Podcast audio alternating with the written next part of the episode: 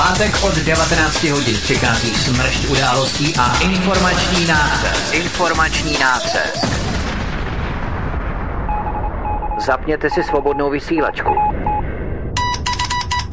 Ale zvukově utěsněte dveře i okna, aby vás neslyšeli sousedé. Mohou vás totiž udat za poslech proti evropské propagandy.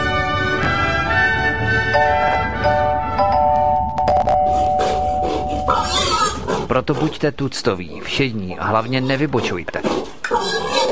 Pokud vystrčíte svobodně hlavu, nemilosrdně vás pokosí motorovou pilou. Demokracie? Ano, ale pouze ta po jejich. Proto zapalte svíčky, kupte pár plišáků a semkněte se s námi v boji proti bruselskému terorismu.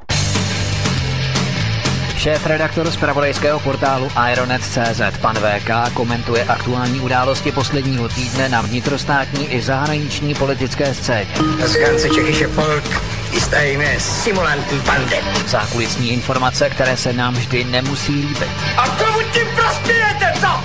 Geopolitické analýzy, rozvědky, zpravodajské služby. Buďme napřed ve vnímání informačního pole řídících mocenských procesů. Mocenský tenzor je neúprostný. Máte zaseknutý kompas na západ? Každý pátek od 19 hodin si k nám přijďte pro nový, protože nám funguje na všechny čtyři směry.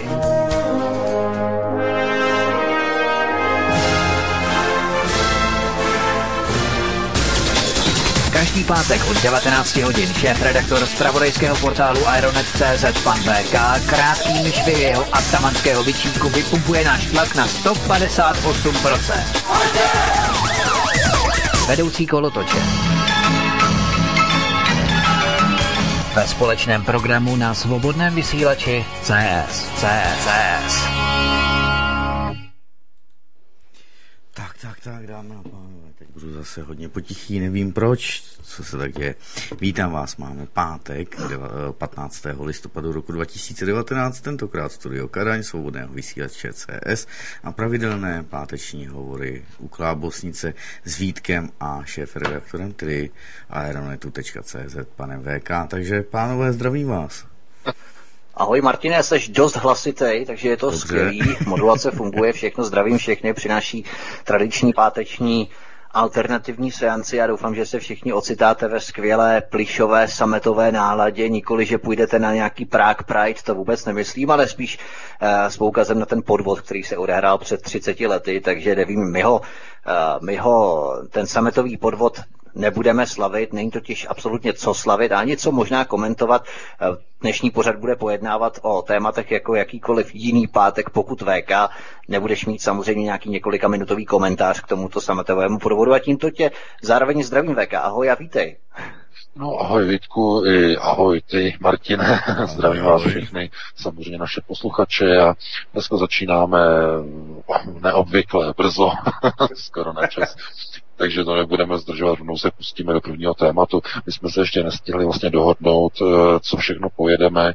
Já bych chtěl na začátku se vyjádřit eh, k jednomu článku na jednom alternativním serveru od jednoho poslance SPD, kde jsme zase byli z něčeho nařčeni a mě už to opravdu přestává bavit a rád bych vyslal několik informací a několik rad dvěma poslancům SPD do Evropského parlamentu, aby si uvědomovali, že nemůžou dělat z lidí tepily a idioty a kretény, ale musí se chovat jako zástupci alternativy. Musí vědět, pro co hlasují, nesmí se vymlouvat a nesmí se chovat jako zbabělci. Takže já bych tě předal slovo Vítku a pustíme se do toho. Určitě, já myslím, že VK tím bychom mohli začít. Přece jenom nepříjemné věci je třeba řešit i hned a abychom potom mohli řešit ne přímo příjemnější věci, ale věci, které máme právě tady na programu v součinnosti tedy s tím, co se dělo v tomto týdnu, co se odehrálo nejenom u nás v České republice, ale i ve světě. Máme tady dost cestovatelský pořad tentokrát na čtyři témata. Bolívie, Ukrajina, Rusko, a já nevím, co tam ještě je všechno, takže Těch témat je docela dost, bude to pestré, přímo multikulturní, budeme cestovat po celém světě, po téměř všech kontinentech, takže abychom se nezdržovali, VK vůbec nevím, o jaký článek se jedná, takže u nás má prostor každý, stejně tak jako poslanci SPD, stejně tak VK, pan VK, stejně tak jako kdokoliv jiný, takže My jsme svobodný vysílač, to už máme zakotvené v našem názvu, že u nás má slovo skutečně každý. Takže VK, povídej, co je to za článek a jaké informace by si chtěl vyslat a poprosím tě opravdu, máme tady asi pět nebo šest témat. Ty za to můžeš, protože jsou to tvoje články na Aeronetu, tak tě poprosím, kdybychom to mohli zkrátit a vydat se na ta témata, která tu máme připravené. Tak do toho. Bude to, bude to velice krátké. Je to reakce samozřejmě na tu kauzu eh, ohledně jednání 18. respektive hlasování 19. září tohoto roku v Evropském parlamentu, kde se hlasovalo o takzvaném usnesení o paměti eh, evropských národů no, ohledně eh, vypuknutí druhé světové války. Eh, jsme byli upozorněni eh, vlastně dnes, vlastně už včera, ale především dnes tedy na ten druhý článek, včera vyšel článek pana generála Hinka Plaška, nebo Plaško, na serveru Nová republika. Dnes tam na samém serveru, vlastně na tom samém vyšel článek od taktéž europoslance za SPD Ivana Davida, kde opět bez jakýchkoliv v podstatě nějakých jasných tezí znovu zautočil vlastně na náš server, znovu nás na, jakoby nařknul, že nás financuje George Soros jako Aeronet, anebo že nás financují tajné služby, nevím jaké, pravděpodobně myslel asi české tajné služby a podobné bláboli. Tohle to tomu já se ani nechci vyjadřovat, protože to jsou samozřejmě nálepky a pomluvy, které používá Česká televize. Já, tedy Česká televize říká něco jiného. Česká televize má jiné nálepky. Tam má nálepky, že nás platí Vladimir Putin a Kreml. E, Tomio Okamura vymyslel něco jiného. Ten vymyslel, že nás platí George Soros a tajné služby. E, to znamená, je to stejná dikce jako Česká televize, také SPD po, po, používají vůči našemu serveru naprosto stejnou dikci. O něčem to vypovídá, ale tomu se nechce vyjadřovat. Já bych chtěl jenom oběma poslancům říct, že politika je systém takzvaného, takzvaného koncertového řízení. Eh, koncertové řízení je systém, který je používaný v Izraeli. Eh, je to, je to židovský koncept a já bych rád obě, oba poslance s tímto koncertovým konceptem seznámil. Jakýkoliv poslanec, nebo kterýkoliv poslanec, nebo europoslanec, který hlasuje pro jakýkoliv zákon, si musí daný text, který, pro který hlasuje, přečíst jako koncertní partituru pro, kon, eh, pro koncert, pro orchestr, pro symfonický orchestr. Eh, každá věta eh, dané partitury musí mít soulad, musí znít. Jestliže máte koncert a v tom koncertu máte, nebo řekněme v symfonickém orchestru máte 30 nástrojů a 29 z nich zní perfektně, souhlasí s vaším názorem, je to v pořádku. Ale když tam jeden z nich hraje faleš, tak je to v tom koncertu slyšet a celý koncert je zničen. Když vám bude hrát falešně první housle, slyšíte to, druhé housle, slyšíte to, bubny, slyšíte to, e, flétna, slyšíte to, když hrajou falešně. A systém koncertového řízení je o tom, že když hlasujete v Evropském parlamentu pro nějakých, eh, teď mě omluvte, jsem to nepočítal, nějakých 27 bodů, 30 eh, bodů eh, v usnesení. A zhruba tři z nich hrají faleš, tak nemůžete ten koncert označit za mistrovské dílo, nemůžete ho dokonce označit ani za poslouchatelné dílo, musíte si nad ním odplivnout a nesmíte pro něj hlasovat. Protože když dáte důvěru koncertu, to znamená, dáte důvěru nějakým tezím a následně hlasujete pro falešný přednes, tak potom se sami stáváte falešnými, jako zástupci alternativy. A to vám nebude tolerováno. Pokud uděláte chybu, musíte umět si ji přiznat a musíte se umět těm voličům omluvit. Vím přesně, co se stalo. Vy jste si to nepřečetli oba dva poslanci SPD, europoslanci, vy jste si to nepřečetli, ty dokumenty. Vy jste je přelítli okem. Zdálo se, že jsou v pořádku, jako ta partitura. Ale jsou tam tři nástroje, které přibližně tři e, jednotlivé odstavce nebo body, body, tři body, které jsou naprosto nepřijatelné pro alternativu, pro takzvané e, naše národní vlastenecké ukotvení, spochybňování toho, kdo byl vyníkem vypuknutí druhé světové války, označování Sovětského svazu za spoluviníka e, rozpoutání války. A pozor, Sovětský svaz je garantem státnosti České republiky po roce 1945. Jalská konference, kde Sovětský svaz vlastně ukotvil hranice Československa, jsou ukotvené jenom díky tomu, že Sovětský svaz je vítězem druhé světové války. Pokud vy jako dva poslanci zvednete ruku pro takovou s sračku, jako jste zvedli, nemáte na svých pozicích vůbec co dělat. E, opíráte se o vlastenecké mandáty, opíráte se o důvěru vlastenců a nejste schopni si přečíst notovou partituru. Nejste schopni v rámci vlasteneckého koncertu zjistit, že hrajete faleš. To znamená, uh, já chápu, že v SPD nefungují vnitřní procesy. Je to strana, která je de facto řízenou opozici, ačkoliv je tam spousta lidí, kteří to myslí dobře, kteří stále věří některým procesům. Ale uh, uvnitř strany chybí ideová, ideologická výchova a ideová ideologická průprava. Uh, není možné, abyste se uh, zastávali nebo zaštiťovali, tak zaštiťovali hlasy alternativy a potom hlasovali pro mizernou notovou politickou partituru. E, může se to stát.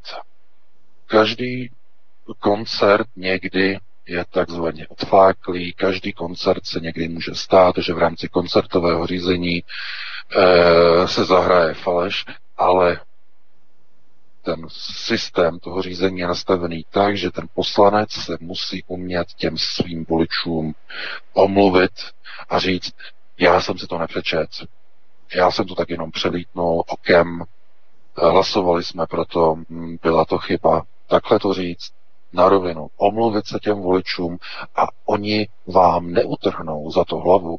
Naopak, oni ocení vaši férovost, vaši přímost, vaši rovnost. A není možné potom dělat věci a vystoupení, kdy předseda strany, vaší strany, vystoupí v polovině tohoto týdne na jistém nejmenovaném stranickém rádiu, kde místo odpovědi na to, proč dva poslanci za SPD, kteří se opírají o podporu vlasteneckých hlasů, proč hlasovali pro takovou šílenou politickou partituru, když jsou v ní obsaženy tak naprosto nepřijatelné body, i když jsou jenom tři. To znamená, že e,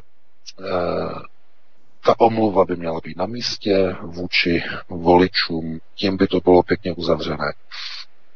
Já jsem si potom přečetl uh, dnes uh, ten článek na Nové republice od pana Davida, a já tam viděl přesně ten systém toho, když někde je vyslána nějaká výtka, e, nějaké upozornění, že něco bylo špatně a najednou se v reakci začne ozývat tak se podívejte, jak hlasuje Kateřina Konečná o migraci a utečencích.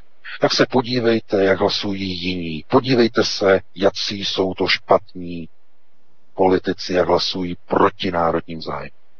Je to úplně stejné, jako když někdo někoho kritizoval v dobách minulého režimu, politicky, tedy řekněme před rokem 89, a říkal se, uh, že třeba Západ takzvaně kritizoval uh, východ, to znamená v tom uh, východně západním rozdělení během železné opony.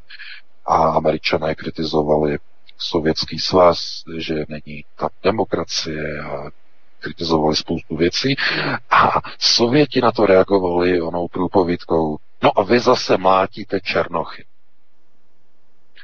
A přesně tohleto jsem si dnes přečetl v podstatě uh, Ivana Davida. Uh, slyšel jsem to i od Tomia Okamury v polovině týdne na nejmenovaném politickém rádiu nebo stranickém rádiu, kde na místo vysvětlení voličům, proč hlasovali pro dokument, který si vůbec nepřečetli, který obsahuje naprosto neuvěřitelné body, eh, tak místo toho ukazují na ostatní politiky, že oni hlasují v jiných kauzách pro ná, eh, protinárodně a daleko hůře, než hlasuje SPD v jiných kauzách.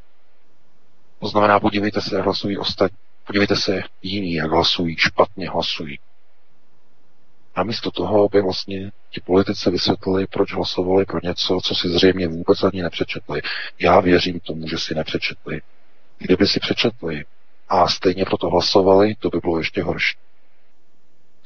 E, takže já opravdu bych e, tady to neprodlužoval, pouze bych jenom e, chtěl zdůraznit, že v rámci politického koncertového řízení je naprosto nepřijatelné, aby poslanci strany, která se zaštiťuje, že zastává národní hlasy, vlastenecké hlasy, aby hráli v uh, Evropském parlamentu takzvanou faleš, aby hlasovali svými rukami a svými kartami uh, poslaneckými pro partitury, které jsou naprosto falešné. Protože potom nelze těm voličům nic vysvětlovat. Volič, který má hlavu a který používá na myšlení a ne na to, aby lezl někomu do otvoru v rámci análního alpinismu, tak takový volič čeká odpověď. Proč hlasovali? Co je vedlo k tomu, že hlasovali pro dokument, kde se nacházejí tři body, které jsou naprosto nepřijatelné? A na tu odpověď ještě nebyla, nebo na tu otázku nebyla ještě dána odpověď. Nevíme, co je k tomu vedlo. Možná hlasovali pro těch zbývajících 27 a ty tři zbývající body jim připadaly, že to se takzvaně přehlédne. Já vás upozorňuji, že to se nepřehlédne, protože když si koupíte lístky na koncert a tři nástroje v tom koncertu vám hrají faleš, tak nebudete celému tomu symfonickému sboru tleskat. Budete křičet, budete nadávat a budete chtít vstupné zpátky. I když jsou to z těch 30 nástrojů jenom tři, které hrají faleš. Já doufám, že systém koncertového řízení uh, takhle totiž je vysvětlována politika v Izraeli. Koncertové řízení. Doufám, že si z toho jako řekněme strana, která nedávno hlasovala pro podporu Izraele, když tedy jste jakožto strana na straně podpory Izraele, tak doufám, že si ze, ze systému koncertového řízení, který se používá v Izraeli, vezmete o naučení pro příští hlasování v Evropském parlamentu. No, tady tím vám tedy děkuji za pozornost, no a můžeme se pustit do našich vlastních tématů. Tohle téma jsme tady také měli zařazené, protože o něm pojednává jeden ze článků na Aeronetu. Nicméně už jsme to vyřešili, tím pádem těch témat tady máme malinko méně, ale i tak je jich přece jenom dost. A začneme tím prvním tématem, které tady máme připravené. Ruská federace totiž, eh, Ruská federace totiž zařadila člověka v tísni na seznam nežádoucích organizací a to bok po boku s americkými a dalšími neziskovkami. Na tomto seznamu je také neziskovka, která stojí za nedělním státním převratem v Bolívii, NET, NET to znamená National Endowment for Democracy. Až budeme, až budeme projednávat Bolívii, tak samozřejmě se k ní také podrobněji dostaneme. A nebo Serešův fond, který v Bratislavě zafinancoval výstavbu tiskárny pro slovenský největší deník SME. Člověk v tísni se dostal v Rusku do hledáčku v souvislosti s nenávistnou protiruskou kampaní spoluzakladatele neziskovky Jaromíra Štětiny.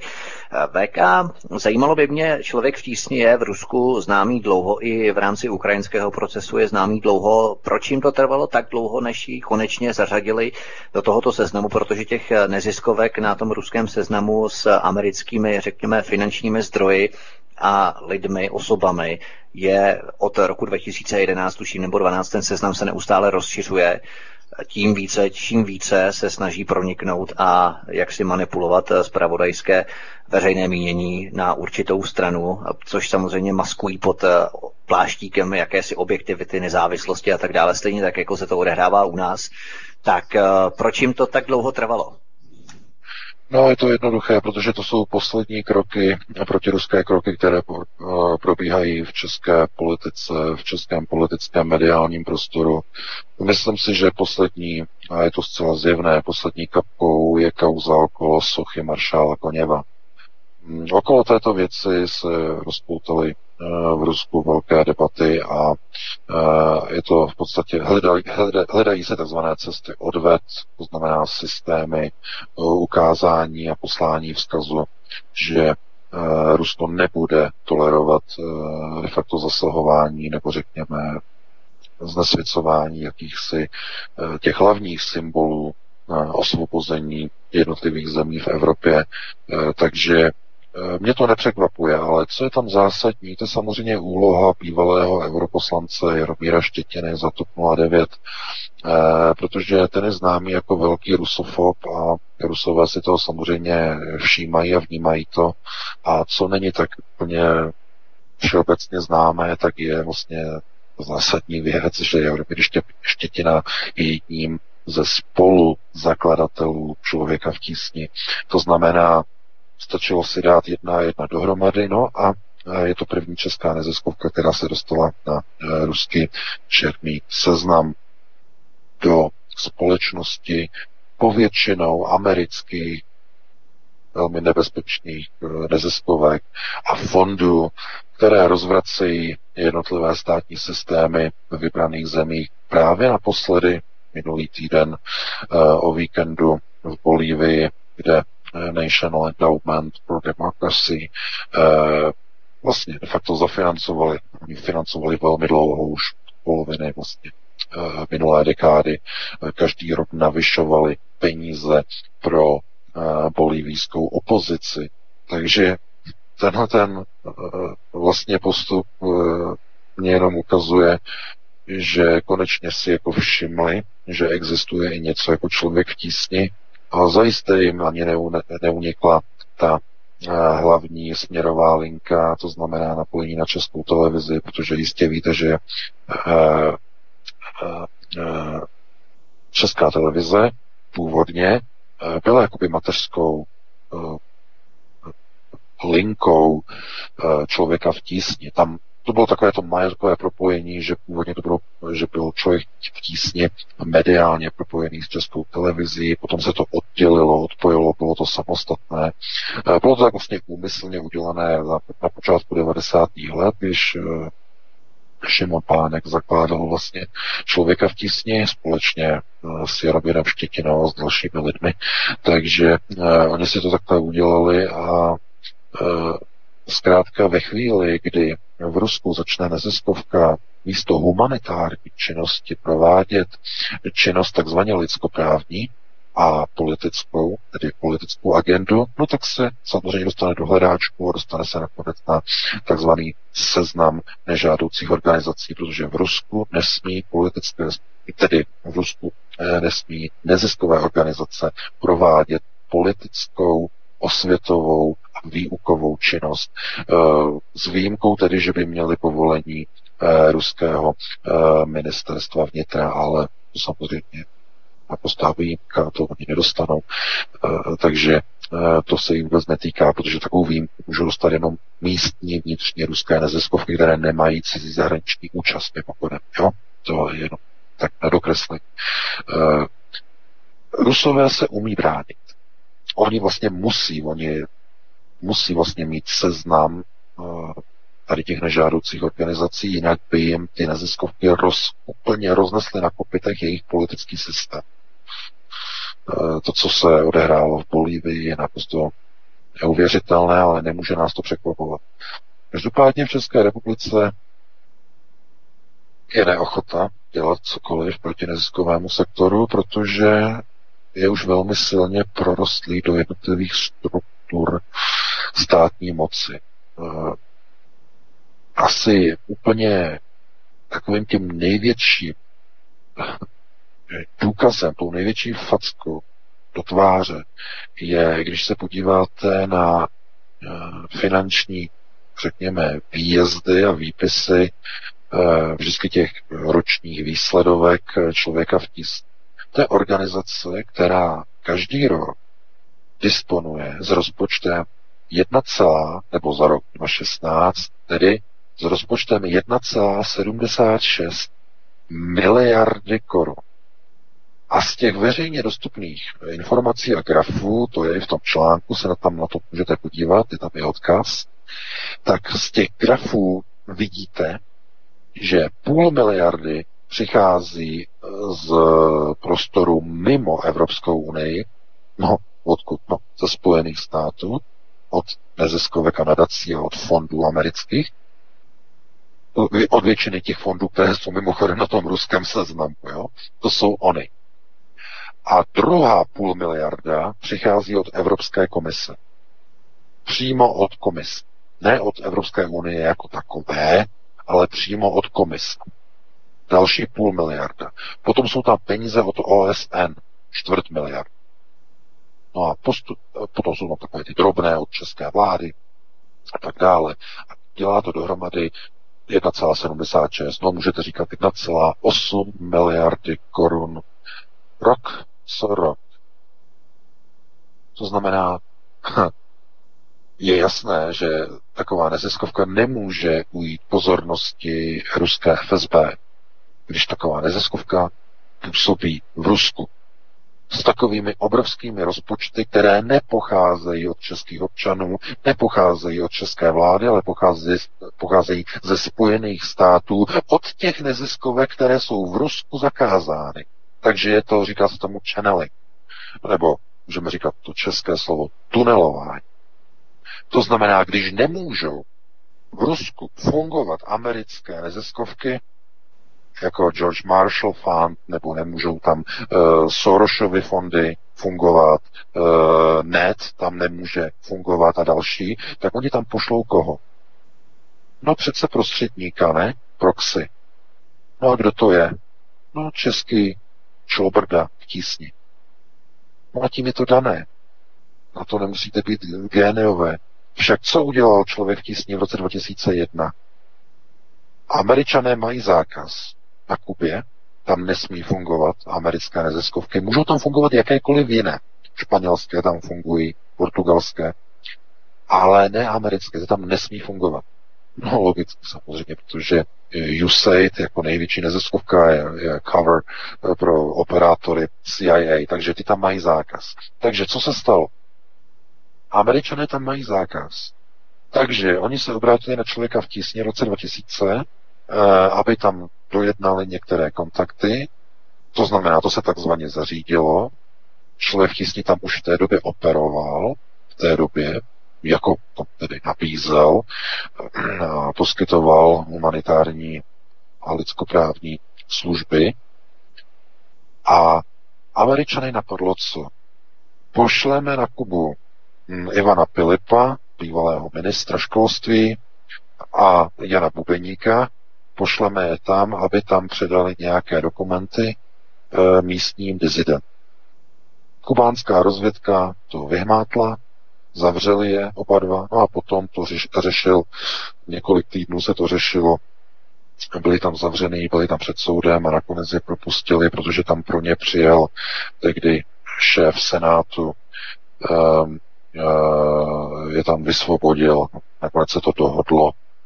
Uh, no, tehdejší šéf senátu, si nemůžu vzpomenout na jeho jméno Vítku. Uh, no, vzpomeneš si? Teď nevím, nevím, nespomenu. Maria, nebyl to Štěch, ale já si nepamatuju přesně. Ne, ne, ne, ne, před ním takový známý politik. Ježiš, já mám v okno. No. Taky, nevím, pojďme dál, třeba nám to doklapne. No, je to, je, no, protože je to důležitý to jméno, to, to chci rozvinout, já jsem úplně na, na jeho jméno zapomněl, no, velký chartista, Ježíš Maria. No, Nevím, nevím. možná se to pokusíme třeba vyhledat, ale ani nevíme, Hledám. kde máme začít. Takže zkusme na vedlejší kolej asi. Petr, ano, už ho vidím, Petr Pidart. No, jo, konečně. tenhle, aha. Ale to samozřejmě, to je on. Takže on tam pro ně letěl tehdy. No. A proč o tom vlastně mluvíme? Eh, protože, eh, chápete, tyto velké neziskovky, které dostávají takovéhle peníze z cizích fondů v rámci opravdu stovek milionů eh, i od Evropské komise, tak dělají všechno možné, jenom ne humanitární. To jsou takzvané safe housey, vytváří safe housey pro krytí zpravodajských služeb pod pokličkou e, takzvaný, takzvané humanitární činnosti. Je to ta samá činnost, kterou vlastně zavedla e, americká federální neziskovka USAID, nebo USAID, e, tehdy v 80. letech na Blízkém východě v době války v Libanonu, v Bejrutu fungovaly a CIA tam neměla svoje špiony, oni potřebovali se dostat nějak do vnitřních struktur, tam poslali USAID a e, vlastně ten měl úspěch, že se dokázal infiltrovat do těch jednotlivých frakcí e, v, Bejrutu. Tam to vlastně bylo vymyšlený, ten model. To znamená, že bude neziskovka, která bude dostávat velké peníze, bude jakoby velká, bude mít nějakou důvěru, ale bude představovat e, krytí pro spravodajské operace. No a proto se člověk jistě dostal v Rusku na seznam. E, protože američané tam mají zákaz, takže tam takzvaně všechnu svoji aktivitu přenesli na člověka v tísni. Jo, to je velice pravděpodobné. Přenesli na ně. No a tudíž Rusové nejsou blbí, takže chápou, že když je někdo proxy, no tak co jiného s nima dělat. To znamená, že ten příklad vlastně té události z Kuby, tehdy v roce 2001, to bylo v lednu, tak vlastně pěkně ukazuje, jakým způsobem vlastně české orgány a i čeští politici, vaší Havlu, no však ten jako prostředník používaný v tolika kauzách a věcech, ale uh, američany samozřejmě. Ale uh, tohle to vlastně je stejný postup. To znamená, uh, neziskovka, člověk v tísni, funguje někde a najednou se tam objevují politici a najednou jsou tam američané a jejich zájmy a všechno je to jakoby propojené. A někdo si potom říká, jak je možný, že některé neziskovky dostávají jenom tady nějaké drobné, a tady jsou romské neziskovky, dostávají nějaké drobné. Samozřejmě to nejsou drobné pro člověka, který má uh, jedný plat, to jsou velké peníze, ale z pohledu ve srovnání s člověkem v tísni, který jede rozpočet 1,8 miliardy, ostatní neziskovky, ty stovky těch neziskovek, to jsou, to jsou mravenci. Ty mají rozpočet třeba, já nevím, 1,3 milionu za rok nebo 2 miliony, nebo 3. To je všechno. To znamená, to jsou neziskovky z tohoto pohledu naprosto nevýznamné. A jenom jedna tahleta je systémová. Systémová neziskovka, která získává z, z, nikdo neví z jakých důvodů, no to samozřejmě víme, ale like si řekne, proč mi dostávají půl miliardy od Evropské komise. To je hlavní výkonný orgán Evropské unie proč dostávají půl miliardu ze Spojených států od americké vlády. Na to, aby nakrmili černoušky někde v Africe a postavili jim školku. No dámy a pánové, snad nejste debilové, ne? Takže nemůžete se divit, a tohle to je důležité, že letos na jaře, to byl únor, Vítku nebo březen, kdy byl Papiš eh, s Michalem Koudelkou, šéfem PIS v Americe. Eh, vzpomínáš si, to byl únor nebo březen, a na státní návštěvě tam byl Trumpa, teď si nemůžu vzpomenout, no, byl to únor nebo březen. A oni, když tam vlastně přijeli, tak Papiš eh, šel do Bílého domu, eh, šel za Trumpem, protože oba dva samozřejmě chasidé, jarmulky, to jelo okamžitě, ale Koudelka jel do Langley, do Virginie. A s šéfkou, u šéf, byl u šéfky CIA, Jeannie Hepsel, a od ní převzal medaily za collaboration, za spolupráci. Tohleto nedostávají uh, jako pikolíci amerického řízení. To oni nerozdávají. Tohle to dostávají jenom jejich operátoři, agenti. A proto my máme ty informace, které máme v redakci, proč prezident republiky nechce Michalu Koudelkovi dát status a šarži generál. Proč to už čtyřikrát odmítl dát Michalu Koudelkovi generál? Protože se šíří informace, nejenom v okolí Pražského hradu, že Michal Koudelka podepsal spolupráci. Když to řeknu kulat. A z tohoto důvodu prezident nechce mu dát generál šarži. To je samozřejmě informace, která se pohybuje různě.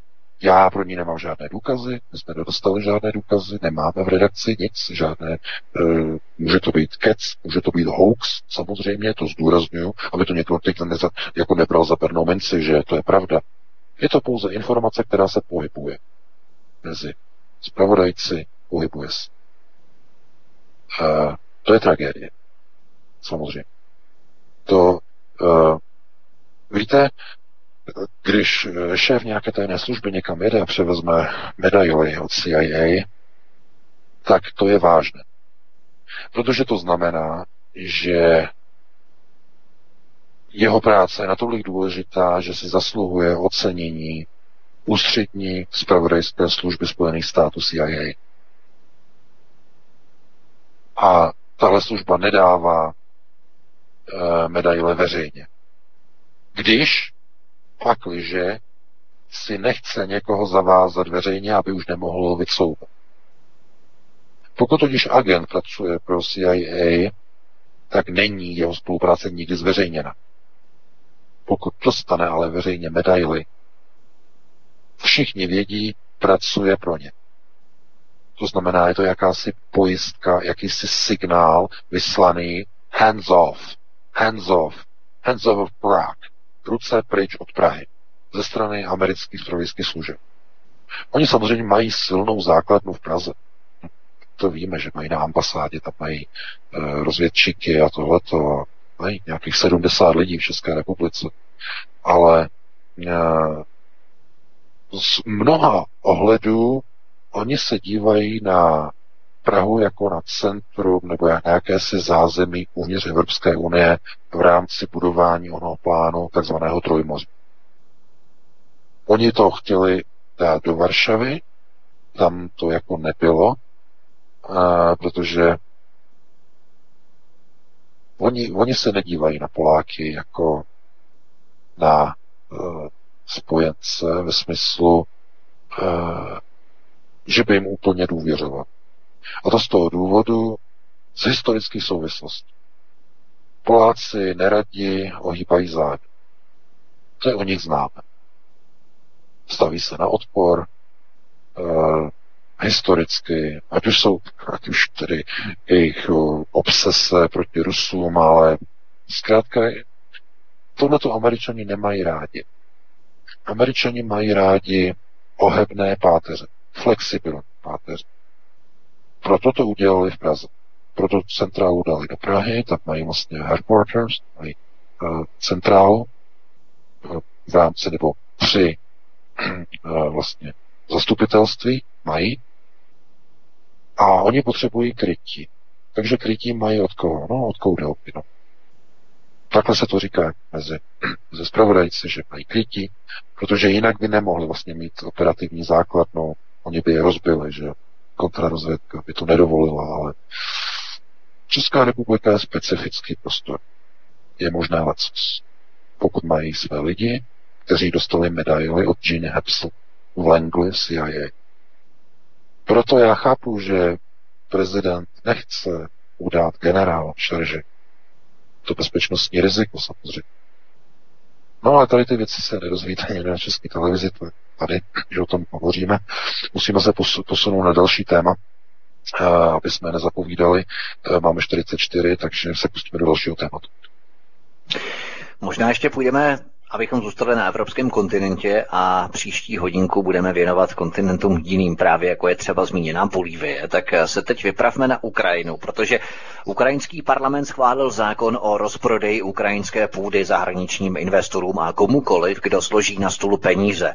Limit byl nastavený na 200 tisíc hektarů půdy na jednoho kupujícího. Velký zájem má Saudská Arábie, která koupila největší ukrajinskou agrofirmu.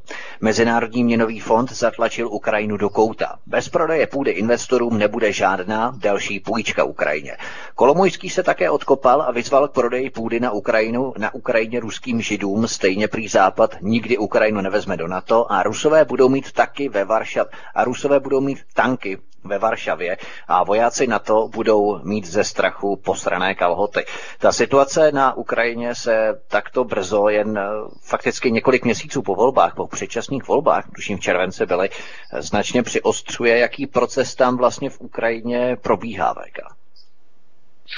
No, došlo samozřejmě k tomu, k čemu eh, No, de facto došlo už jako v Československu v roce 89, ale na Ukrajině to bude probíhat mnohem brutálněji, protože cílem Ukrajiny je její rozležení a rozbití, de facto privatizace celého území.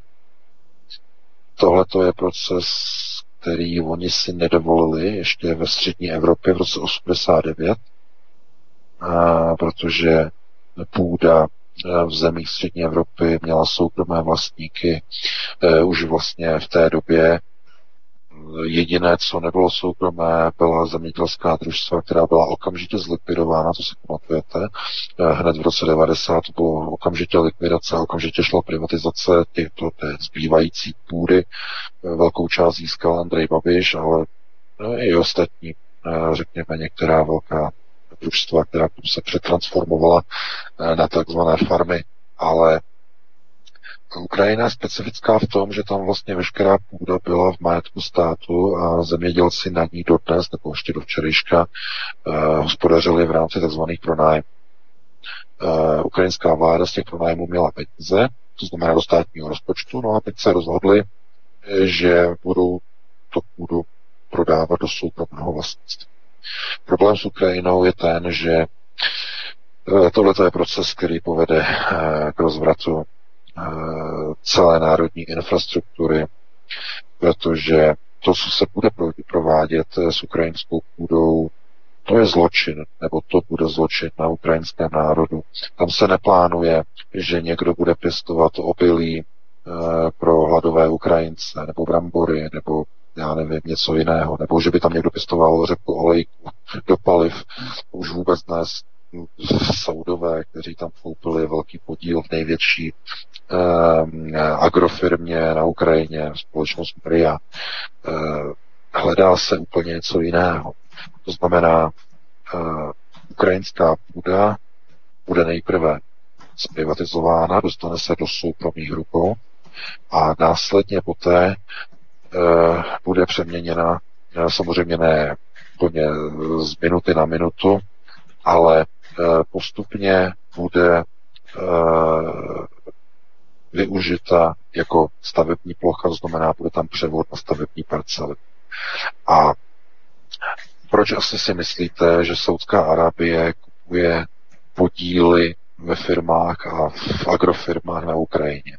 No určitě tam nechtějí pěstovat nějaké podiny, ale budou především se dívat na ty pozemky jako na budoucí stavební pozemky, takže eh, já tedy nevím, jestli eh, tohleto je ten, ta budoucnost Ukrajiny, jakým směrem by se měla uh, jakoby ubírat, ale každopádně ten největší šok tam asi zažil právě prezident Volodymyr Zelenský. Kdo ho dostal k moci? No, Igor Kolomojský, izraelský občan, žid, dostal ho k moci, zafinancoval mu celou kampaň. Jakmile se dostal Zelenský k moci, jakmile by jmenovan prezidentem, tak měl velkou návštěvu od uh, Kapadlu Pavič, kteří mu, kteří ho navštívili přímo v prezidentském paláci, předali mu Tóru, jsou ty fotky z toho článku minulého, někdy před dvěma týdny, a uběhlo několik měsíců a co se stalo? Přiběhl Mezinárodní měnový fond, dali Zelenskému nůž na krk, přitlačili ho do kouta a řekli mu tak, a teď prosadíš zákon, kterým bude zprivatizována a prodána do zahraničních rukou veškerá ukrajinská půda. To, co se nepovedlo Porošenkovi prosadit, to, co se nepovedlo uh, Jaceňukovi, to, co se nepovedlo uh, tý krasavici uh, Timošenkovi, co se uh, Juščenkovi ještě předtím nepovedlo, co se nikomu nepovedlo, tak se nakonec povedlo včera při hlasování v ukrajinském parlamentu Zelenskému a jeho straně, která se jmenuje tím chutpe názvem uh, služebník nebo sluha národa. To znamená, oni si udělali z celé Ukrajiny plán. Ale co je důležité? Při tom hlasování včera v ukrajinském parlamentu to prohlasovali, ale co se stalo? Poslanci, které vyslal do parlamentu přímo osobně Kolomojský, to znamená, to jsou jeho lidi, hlasovali proti proti Zelenskému, proti němu. E, jejich hlasy nebyly nutné totiž, protože všechno prohlasovali hlasy strany Sluha národa. To je Zelenského prezidentova strana. Oni, takže jeho hlasy, jeho poslanců Kolomojského už nebyly třeba. A proč tedy, když nebyly třeba, jako proč hlasovali tedy proti? No, dámy a pánové, to je obraný mechanismus před procesy, které budou následovat, až se bude účtovat se spravedlností. Respektive ne s ní, ale spravedlnost, až bude jednou za mnoho let, až se jednou bude účtovat. Kolomojský totiž poskytl uh, americkému listu The New York Times naprosto skandální rozhovor. On se postavil proti vlastnímu kandidátovi, kterého zaplatil, kterého dostal do křesla ukrajinského prezidenta. Klomojský se postavil proti Zelenskému a řekl, že je proti tomu zákonu o pozemkové reformě, o prodeji pozemků, že je proti. A řekl další věc. Řekl, že by se ukrajinská půda měla prodat raději Rusům, to znamená ruským klasickým židům, že jeho, jeho krevní linie, takže jim sobě, jako aby si to tak nějak jako rozdali, to je naprostý šok.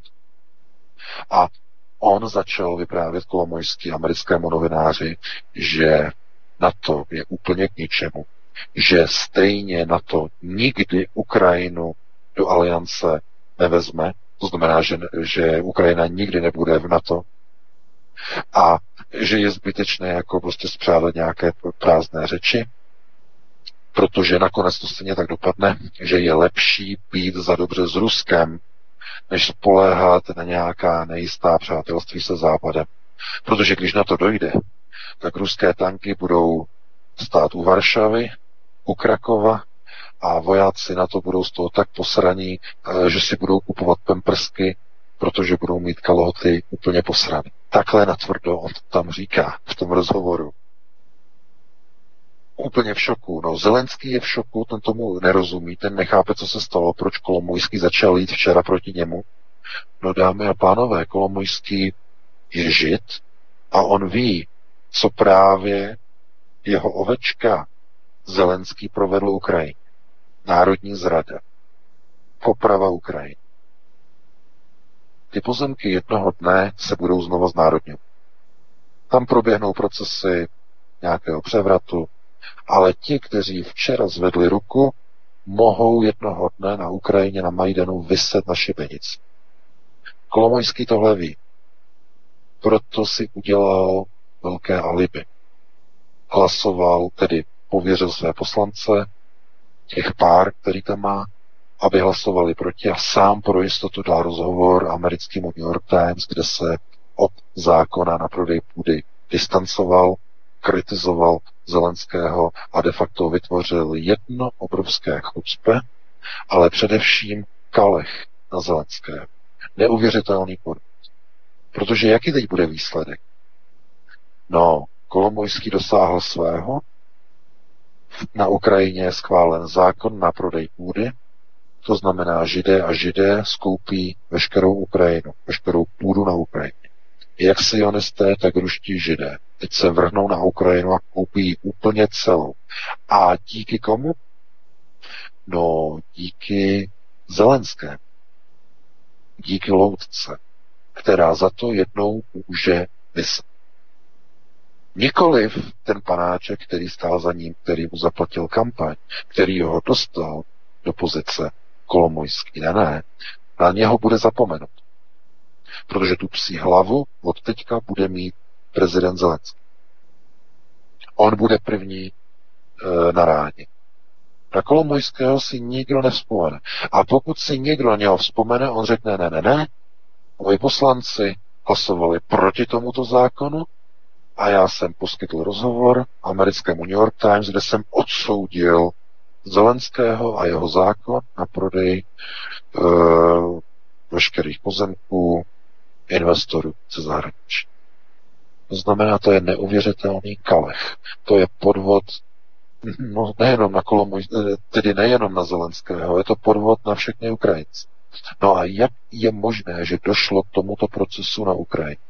Protože to si musíme ještě rozebrat. To je proces, který čeká i Českou republiku. To bude velice pikantní. Bude to tedy odporné, bude to šílené, ale no, směřuje se k tomu. Zoufalství národa je živnou půdou pro ukotvení židovské sionistické světovlády. Toto rčení si někam můžete zarápat.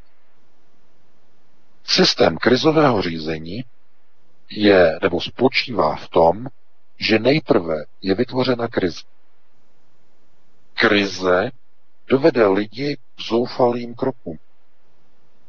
Je to stejné jako bankovnictví, jako s půjčkami, jako když nosatí půjčovali na vysoký úrok. To znamená, vytvoříte krizi ve společnosti, lidé si půjčují, zadluží se a potom jak plně zničíte, zlikvidujete, provedete ekonomickou popravu a pošlete je na ulici. No, to už samozřejmě je realizováno v České republice, říká se tomu exekutoři, ale to bylo na jinou diskuzi. Tohle je mnohem brutálnější, co je na Ukrajině. To je systém, kdy v roce 2013 byla Ukrajina uvedena do stavu rozvratu s tímto plánem. Rozprodeje Ukrajiny. V roce 2013 je to středně dobý proces. Zhruba na 6 let. Rozvrátili Ukrajinu, provedli státní převrat, Eh, vypukla válka na východě Ukrajiny, ocrnul se Krym, to znamená chaos. Začala se hroutit ukrajinská ekonomika, začala se hroutit ukrajinská armáda, začala uh, se vyprazňovat ukrajinská státní pokladna. Stát je v bankrotu. Je krize. Nejsou peníze na výplaty vojáků, nejsou peníze na výplaty policistů, nejsou peníze na výplaty učitelů ve školách, kteří pracují zadarmo. Takže krize. Do země je třeba dostat peníze. No jak? Na půjčku. Od Mezinárodního měnového fondu. To jsou sionisté samozřejmě. Ti nedají peníze zadarmo, něco za, něco za to chtějí. Co za to chtějí? Ukrajinu. Celou. Kompletně. No a k tomu je třeba přijmout zákony.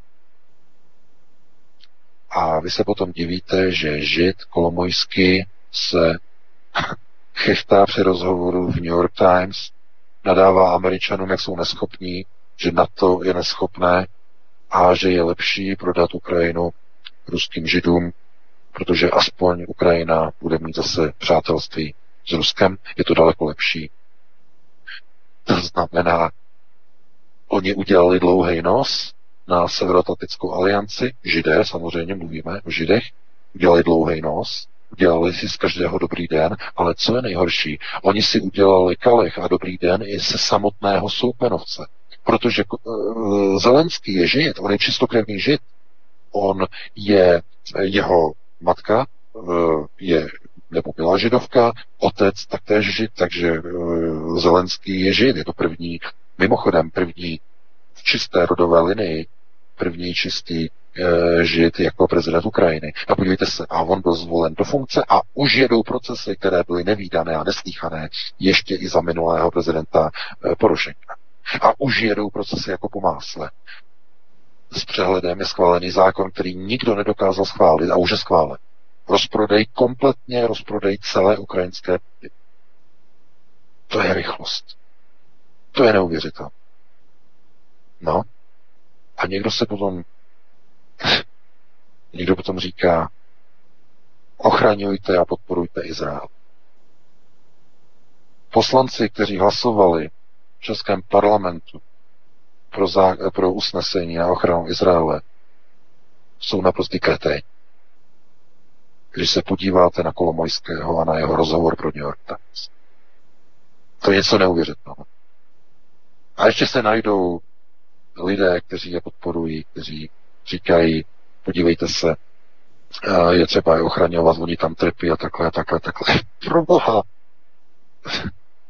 Člověk může nebo má právo na to se někdy mílit, ale neměl by být kreten a neměl by být debil. A když už se to stane, měl bys to umět přiznat. To je jak, jako to hlasování v Ruském parlamentu, jako hlasování kompletně celé SPD, kompletně pro usnesení na ochranu Izraele v Českém parlamentu tři týdny zpátky. To je úplně to samé. To znamená, jestliže chybí ideová, ideologická průprava, každý, kdo byl na vojně, ví, co je to ideová, ideologická průprava. Politické školení mužstva. No, každý se tomu smál. Kdo dával pozor, tak se dneska dokáže orientovat. No, kdo dával pozor. Chápete? Politické procesy řízení. A, a potom se divíte, že zrušili vojenskou povinnou službu. Národ zdebilizovaný, skretenizovaný, e, z chlapců nevyrůstají muži, ale eh, pomalu ženský, e, systém naprostého rozvratu státu, stát se neumí bránit, z armády je expediční žoldácká armáda, kde se potom vytvářejí nějaké chiméry, prostě nějakých hrdinů, kteří potom někde zahynou, někde šlápnou na nějakou bombu, potom je trizna s velkou pompou, jsou rakve přivezeny zpátky, všichni naříkají, jak jsou ti dědové v těch sandálech a v těch turbanech zlí, že brání svoji vlastní zemi před okupanty v tom Afghánistánu. Jak si to můžou dovolit ti Afgánci, bránit vlastní zemi proti Uber soldiers. Jak si to můžou dovolit bránit vlastní zemi v tom Afghánistánu proti okupantu? Takhle vám to potom tlumočí média. Samozřejmě zase ve vlastnictví o něch pán. Všechno je to o souvislostech. To znamená, já bych potřeboval si seřadit ty politiky takhle do jedné řady a dát jim školení a pořádně uh, je proškolit, jak mají hlasovat, jak se musí chovat vlastním voličům, protože jim chybí ideová ideologická průprava naprosto jednoznačně. Hlasují, zvedají ruku pro něco, co si nepřečetli, hlasují podporu Izraeli, přitom vůbec netuší, jaké procesy řízení Izraele provádí pan Kolomojský, přítel Benjamina Netanyahua, má občanství v Izraeli, eh, obrovský barák v Haifě, zaplatil Zelenskýho, aby vyhrál volby. Prosadil privatizaci veškerý půdy na Ukrajině. Teď se směje na to, jaký jsou debilové. Pro boha. A ještě oni podporují Izrael. No, normálně by se řeklo, že politik, který tohleto nevidí, eh, by měl být někde zavřený, aby ne, neudělal ještě víc škod. Jo, Ale, no, jenže problém je někde jinde samozřejmě. Problém je ve voliči, protože volič eh, vůbec netuší, koho volí. Jo, to je ten hlavní problém pro demokracie, samozřejmě židovský proces řízení. Je to tak, tak, takové to chuť zpátku, jak já říkám, eh, kdy dáte lidem prostě možnost nějaké volby a oni nějak volí, ale oni vůbec netuší, koho volí. A potom se diví, že já když chytám nějaké signály a vidím, že něco nehraje, tak potom křičí a říkají, že Aeronet a pana VK platí Soros nebo Putin a nebo tady ti. Protože vždycky ty signály, oni z nich koukají vlastně, řekněme to, řízení, ten systém toho řízení pro izraelského jako sláma z gumáku. je to přísloví. Úplně je to jako vidět. Eh, než byly volby 2017, to si Vítku pamatuješ, tak eh, z SPD vyhodili pana Kopala. To bylo týden před volbama a vyhodili ho kvůli tomu, že eh, pan Roman Máca, no, známý to aktivista z evropských hodnot, vyštrachal prostě jednu věc, že pan Kopal, jakožto národovec, jo, demonstrace dělal, tady to, že je členem, že se stal členem SPD a jak je to prý možné a tak dále, tak dále. No a SPD se ho hodně rychle zbavila, protože se báli, že by to vrhlo e, špatný signál na povolební vyjednávání s Andrejem Babišem. No. Logicky. Ten by nešel do systému, e, když by tam byl třeba pan Kopán nebo ještě nevím, ještě do, o dalších jménech samozřejmě. Ale e, tohle to není akceptovatelné samozřejmě. Buď jste alternativní strana, nebo, si, nebo jste řízená opozice. Jedno nebo druhé. A e, samozřejmě, že v rámci takzvaného tenzorového řízení, tenzorického řízení, e, e, je vždycky třeba volit systém vlastně toho, té, toho nejmenšího zla, Takhle bychom to mohli říct, to znamená systém toho nejmenšího zla. Jenže problém je v tom, že uh, pokud bychom mluvili o systému nejmenšího zla, to znamená uh, takzvaný přínos, to znamená, co je pozitivní, co je negativní, tak uh, by najednou ty misky vah se začaly ukazovat někde úplně jinde. To znamená, že kde vám bude něco vyhovovat, kde vám nebude něco vyhovovat, by se najednou ukázalo, že to vůbec není třeba alternativní strana, je to úplně nějaká jiná strana. Protože alternativní strana přece nemůže rušit plán e, vystupování z EU a nahrazovat ten plán reformu EU. Reformu, která navíc je nereformovatelná, což potvrdilo hlasování o paměti evropského nebo o paměti evropských národů, e, ta zmíněná kauza ze září. To znamená, vidíte, že Evropská unie není reformovatelná. Celou dobu jsem o tom hovořil, mluvím o tom neustále. A teprve někdo musí hlavou nabourat do reality, aby si uvědomil, no jo, ono to opravdu fakt tak je, no, je opravdu nereformovat. No jo, jenže e, to je potom systém takového toho jako řízení, kdy e, vy někoho označíte, takzvaně na něj nakydáte, to znamená, pan VK pořád se do někoho naváží a tady to, no a potom se ukazuje, že to je pravda. Jenže ono, ono je to jedno.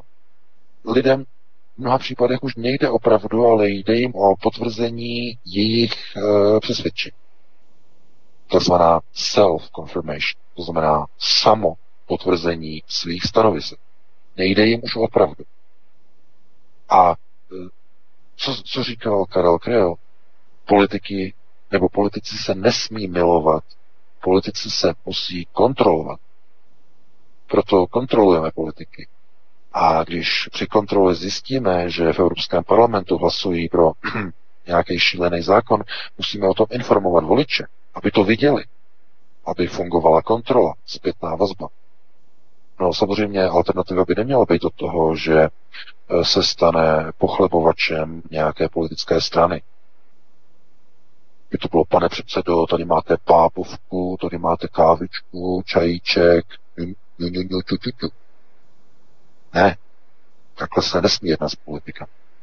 Politik e, musí skládat účty. Říct, Eh, musí přinést papír a říct, tak jsme prosadili toto, toto, toto, toto jsme neprosadili, tohleto. A e, jak jsme hlasovali? A teď zdůvodnil, proč jste hlasovali pro podporu k Izraeli. Proč váš poslanec pan Kobza se pokusil, i když neuspěl, ale pokusil se prosadit usnesení, které odsuzuje um, uh, výroky a informování o tom, že nelegální migraci do Evropy organizují židé a židovské organizace. To usnesení neprošlo tehdy poslanecké sněmovny. Naštěstí.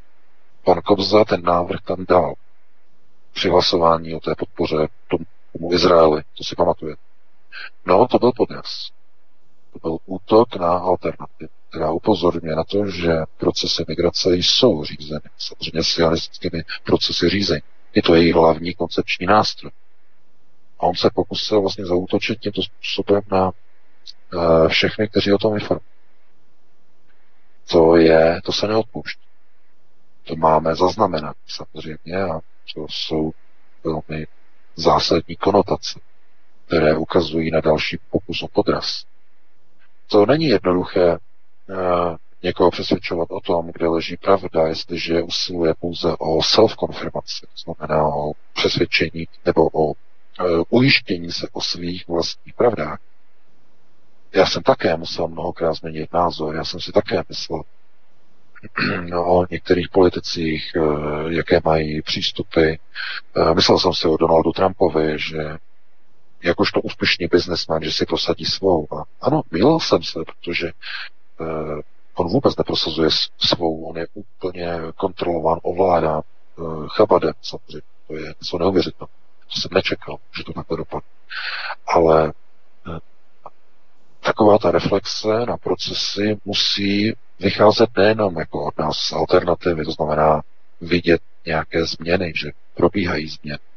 Musíme přehodnocovat některé postoje a názory na základě faktů a vlastně událostí. Ale především bychom měli vyžadovat po politicích, aby eh, dokázali se k vlastním voličům postavit čelem a říct jim, je nám to líto, udělali jsme chybu, hlasovali jsme špatně. Takhle třeba jako říct těm voličům, protože jinak ty lidi přestanou věřit a ta víra přenáší ty hory, jak se říká, že víra je důležitá.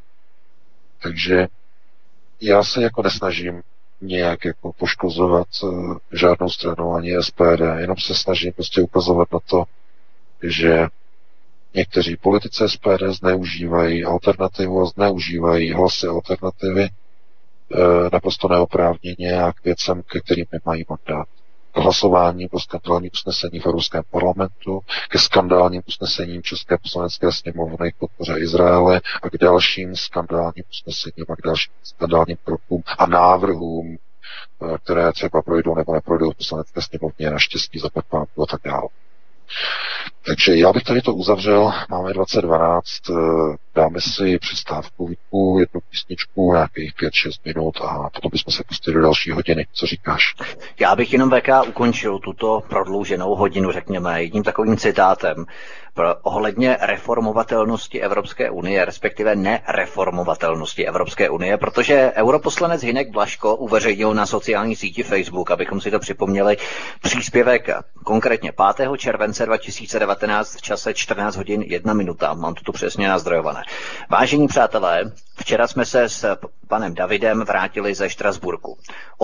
Odvezl, jsem si pocit, že Evropská unie je za současného stavu rozložení politických sil nereformovatelná a nedemokratická instituce, mající sice plná ústa demokracie, rovnoprávnosti a tak dále, ale praxe je zcela jiná. On tam potom pokračuje katalánskem a tak dále a různými dalšími příklady. To znamená, že europoslanec Hinek Blaško v podstatě potvrdil, že Evropská unie je nereformovatelná, takže pokud by nám chtěl někdo jak si vpravit do úst eh, neprávem, že my tvrdíme, že Evropská unie je nereformovatelná, tvrdí to sami poslanci, europoslanci SPD. Takže to jenom na konci této hodiny, abychom se citovali opravdu přímé výroky těchto osob. Takže, Martine, dáme si písničku a po ní budeme pokračovat Sýrií a potom Bolíví. A nebo naopak, to ještě uvidíme. Dobře, dobře, pět minutek přesně. Tak já se tedy zeptám, zda máme momento, uno momento. Zeptám se, zda máme na dva naše hosty dneska nachystány teď. Ano, prošťouchneme potrubní spojení. VK, seš tady? Já jsem tady, já poslouchám. No. Takže půjdeme na další téma. Záhadná smrt bývalého špiona britské MI6 Jamesa Leme Zuriera a šéfa bílých přilep vede k procesům zametání stop a zbavování se svědků, kteří věděli o financování islámského státu a al v Sýrii ze zdrojů americké, britské a izraelské vlády a tajných služeb. V kauze okolo smrti Leme Zuriera je namočený i Donald Trump, který v říjnu tohoto roku poslal bílým přilbám bezmála 5 milionů dolarů na jejich podivné operace v Sýrii. Eh, VK, myslíš, je tohle jasný důkaz eh, zametání stop po operaci Mossadu MI6 a CIA, nebo existují i další jiné nějaké pravděpodobné teorie, které smrt eh, Jamesa Leme Zuriera vysvětlují? No tak především ta jeho smrt je natolik zvláštně provedená, že vyvolává velké, velké podezření i z toho důvodu, že turecká tajná služba a policie stále nechce a nechtějí vydat tělo Mezuriera eh, jeho rodině. Jo, stále nechtějí vydat. Eh, probíhá nějaká velmi intenzivní a extenzivní eh, bitva, kde vlastně chtějí něco vyčíst, nějaké informace nějaké stopy, což samo o sobě už ukazuje, že zřejmě vůbec oni sami ani té oficiální teorii o sebevraždě nevěří. E, proč se o tom dá jakoby úspěšně polemizovat, to je především výška, ze které on spadl. Když se podíváte na ty fotografie v tom článku, tak vidíte, že se jedná o výšku nějakých zhruba 9 metrů, je to 9-10 metrů. E, Římsa vlastně v druhém patře nebo nad oknem druhého patra. A samozřejmě, i když eh, je to nějaká výška, tak eh, pádové zrychlení při deseti metrech eh, jenom při velmi nešťastném spadnutí na hlavu, jo, na hlavu, když se kdyby došlo ke zlomení vazu, by došlo ke smrti. Jinak nedojde. To je malá výška na zabití z deseti metrů se nezabijete. Zlámete si nohy, jak se, eh, podle toho, jak dopadnete samozřejmě. Eh, člověk s výcvikem, eh, například Paragáni z deseti metrů bez problémů se skočí. Jo, bez problém. Ale samozřejmě, že to musíte mít paragánský výcvik. Tohle to je spíš otázka toho, že on byl agentem MI6, oni mají vojenský výcvik, i para výcvik mají, paragánský. To znamená, že jestliže byl pod nějakýma drogama, eh, tak eh, nějakýma antidepresantama nebo antidepresivy, tak eh, mohl třeba mít nějaké zpomalené reakce, zpomalené reflexy. Každopádně, kdyby dopadl, tak by nemohl být okamžitě na místě mrtev, pakliže by nedopadl jako přímo na hlavu, že by měl zlomený vaz. A to je právě ta důležitá věc. Média uvádí, Eh, že jako měl pohmožděný obličej, měl zlámané ruce, pohmožděný obličej, tohleto, šrámy jako na tváři, ale nic o zlomené páteři, nic o zlomeném vazu, nic. A tohleto ukazuje na to, že ta teorie o sebevraždě nesedí a že to dochází turecké tajné služby naprosto zjevné. Kdyby to byla na sebevražda, to tělo už by bylo předáno rodině. To by, nebylo, to by netrvalo tak dlouho. Tohle to něčím zavání. Zavání to ještě další věc. Vedle něho, vedle jeho těla, eh, na té cestičce, na té, eh, vedle toho domu, byla mrtvola psa.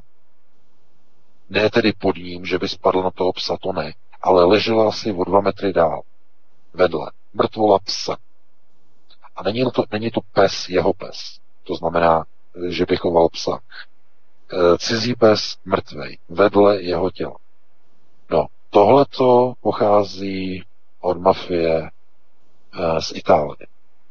Symbol, který používala e, ještě v 80. letech, používala Kamora. A to byl symbol, že když byl někdo zabitý, tak k němu, k jeho, k jeho mrtvole dali mrtvolu psa. To byl vyslaný vzkaz, že člověk, který byl odstraněný, byl prašivý pes. To znamená symbol, vzkaz.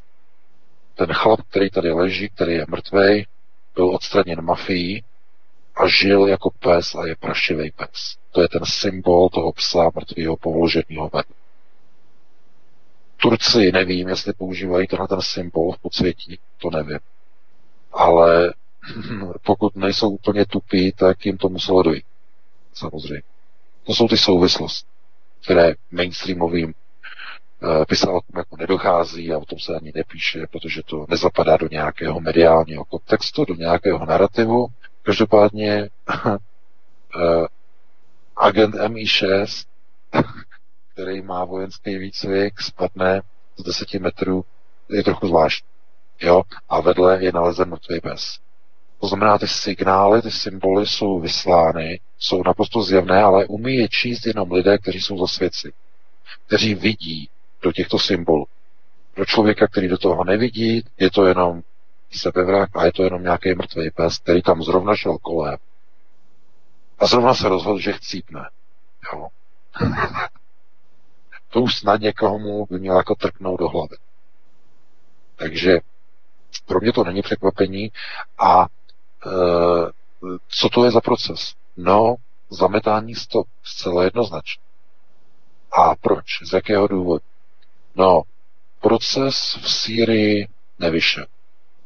Plán na svržení Asada se odpískal, byl odpískán, e, akce skončila a je třeba postupně zakrýt stopy, e, smazat e, všechny důkazy, je třeba se zbavit lidí, kteří věděli a vědí všechno a mohli by začít.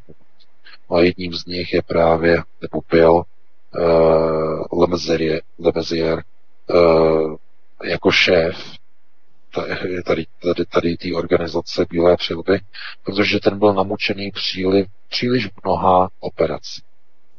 Sfalšovaných operací v Sýrii, ale i ve skutečných operacích byl namučený v kontaktech eh, s odnoží pobočkou eh, Al-Kaidi eh, Jabhat al-Nusra, to znamená, že byl namočený příliš v mnoha věcech a věděl, kdo ve skutečnosti kontroluje a vládá tyto organizace, tyto teroristické organizace.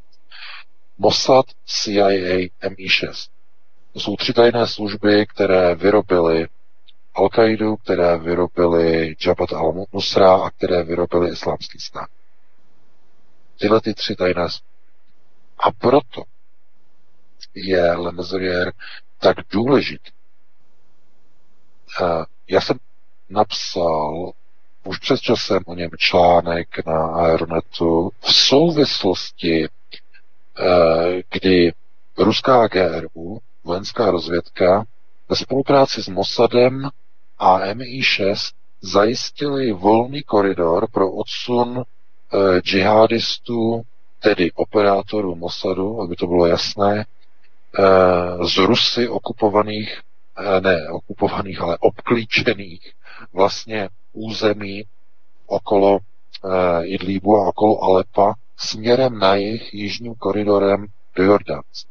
To je ten článek, který tam vlastně najdete, je tam vlastně pod odkazem v tom článku o uh, smrti uh, tady toho šéfa Blíchřile, tak tam máte v odkazu pod číslem, tam máte přímo odkaz na seznam těch článků o něm a jeden z těch článků vlastně pojednává tady tu operaci, kterou schválil mimochodem Vladimir Putin. Uh, to znamená, je to, byla to operace na ochranu izraelských operátorů převlečených za bojovníky islámského státu.